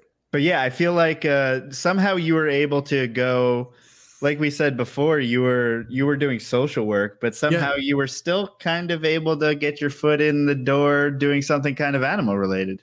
Yeah, So because I think it's come about? people. I think it's people, man. If you if you have people skills, some sort of people skills, or something you could bring to the table, you will be known. You know, like you're not the most knowledgeable snake person. I'm sorry to break it to you if you didn't know that, but I enjoy listening to your show because you bring something that's that's important to us. and even though you're not the only podcast out there, it's still important and yours is so is is different than other people, right? So you found your niche. And that's the type of stuff I would talk to Steve about finding our niche. And my niche now is the people person. When there's an interpersonal conflict in the turtle world that involves my people, I'm always involved. And it's not because I'm trying to get in their business or anything. They just know I can go to Anthony. He's someone I trust. He won't go and tell the other person if I don't want him to. He'll give me some good advice. He'll diagnose somebody who's frustrating me like certain not that i ever did any diagnoses or anything like that but just saying like somebody's being frustrated i'm like you know this person just sounds like a i don't know just sounds like a fill in the blank They're like oh my gosh they're actually diagnosed with that I'm like yeah i know it's because it sounds like that but um, i really like the social work stuff and I, I really did well in that and then i really got burnt out and i lost my job and so it was like back to the drawing board. What the hell am I going to do at this point? All I have is the turtle room. But you know, it makes for a really good resume. Like, you know, senior director at that point of a non of a of a budding nonprofit that did something really cool. You go to sit down in a job interview and they're like, "Tell me about this." Like, well, I save the most endangered turtles in the animals in the world. Like, now maybe I'm tooting my horn, but that's what you're supposed to do in a job interview.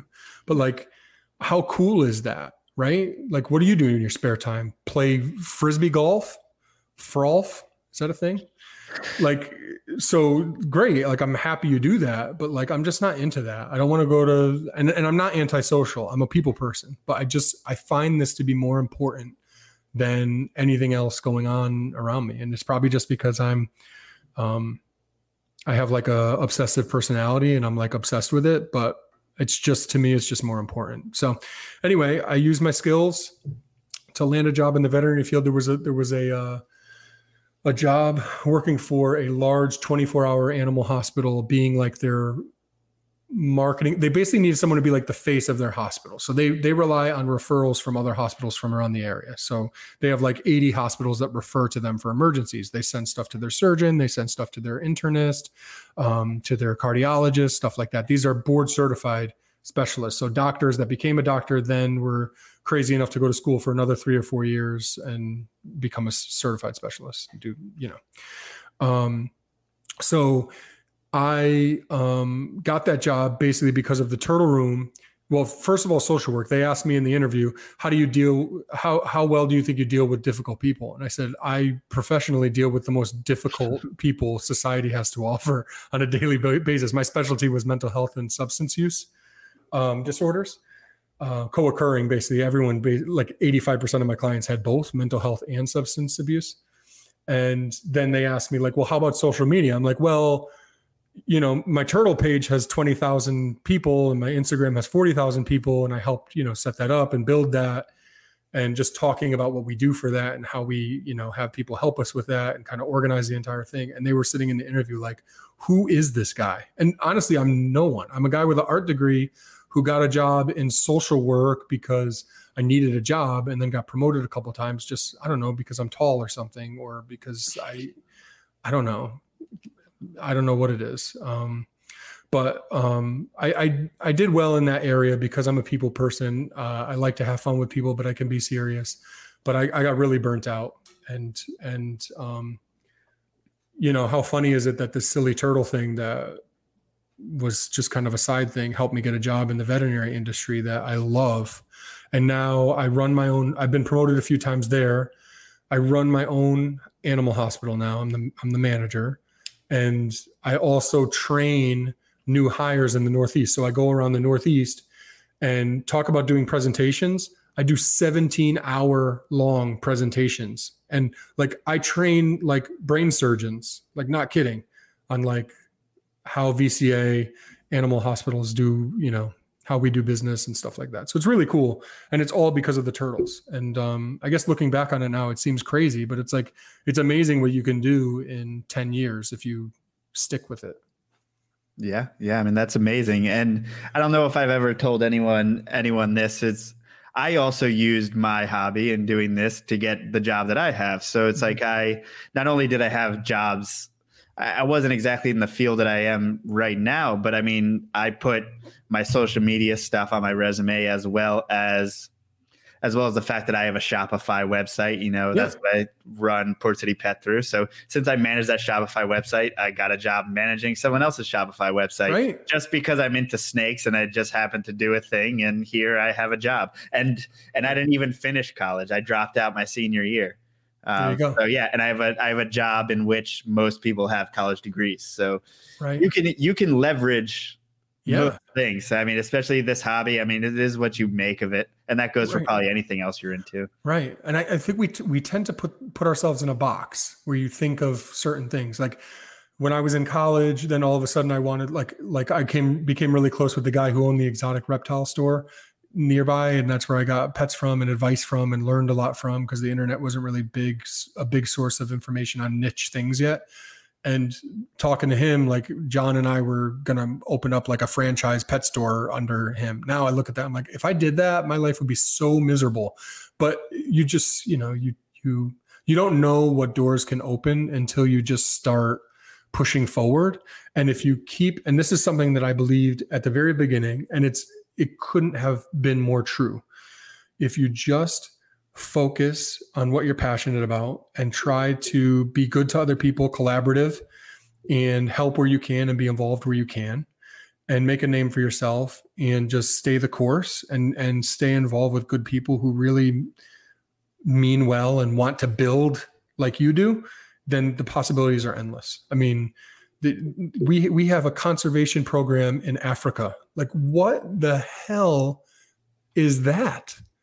Like, that's crazy. We're just a we're just a couple of guys that got together and said we we we want to do more, and we got to know other people, and the other people said, "Hey, you could do more." We're like, "Yeah, that's what I'm trying to get you to see." Like, it's just crazy how that how that happens and how how it grew so quickly. Turtle Room is nine years old, and it's nothing like it looked in the beginning, nothing like we would have imagined it to look, but it's like it's just crazy. We made it over two hours. Yeah, man. we did. Wasn't that easy? we, we've never had a. I've never had a. I've never been on a podcast podcast that long.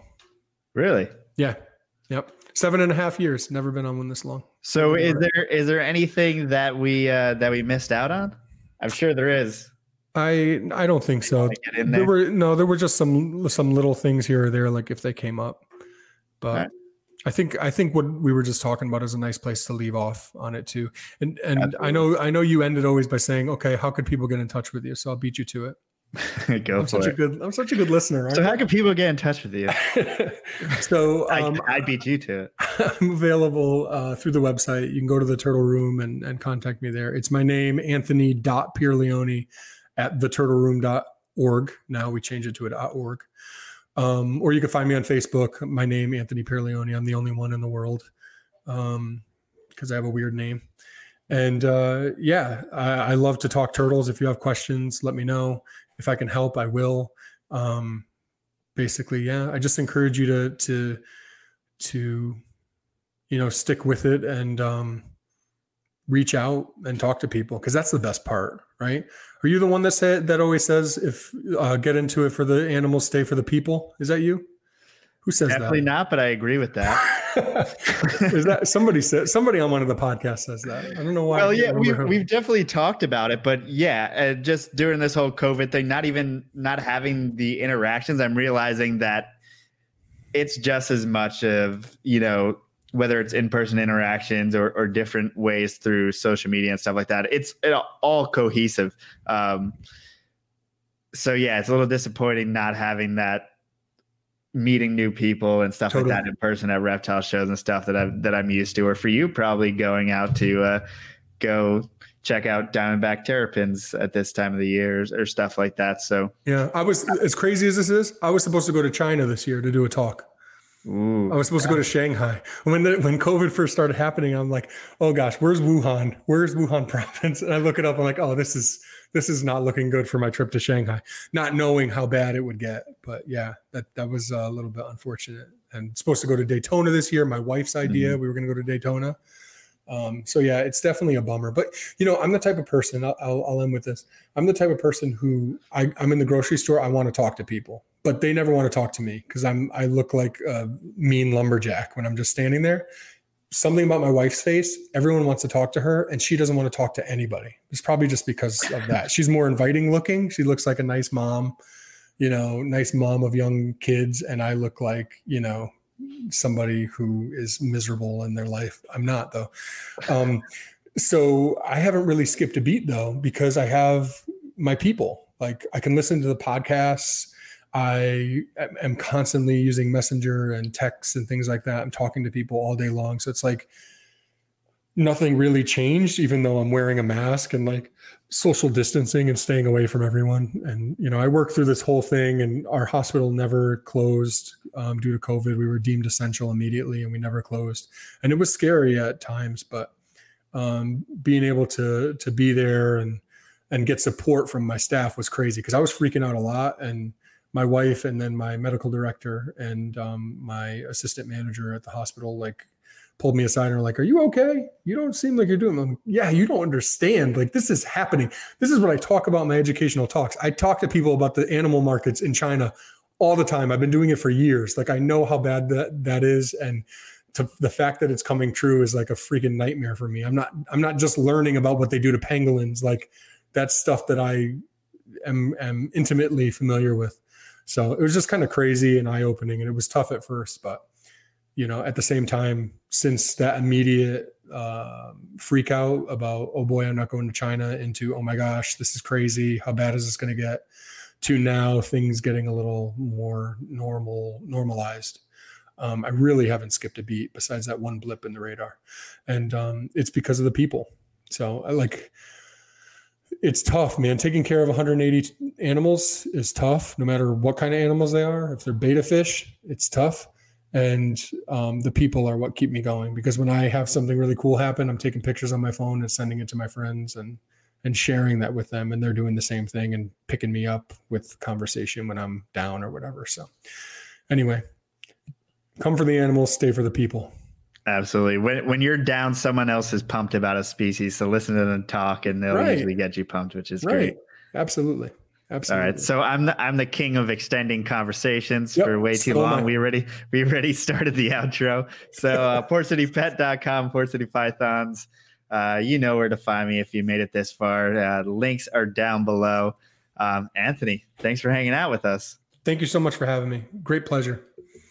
All right, guys. I will catch you next week. Deuces.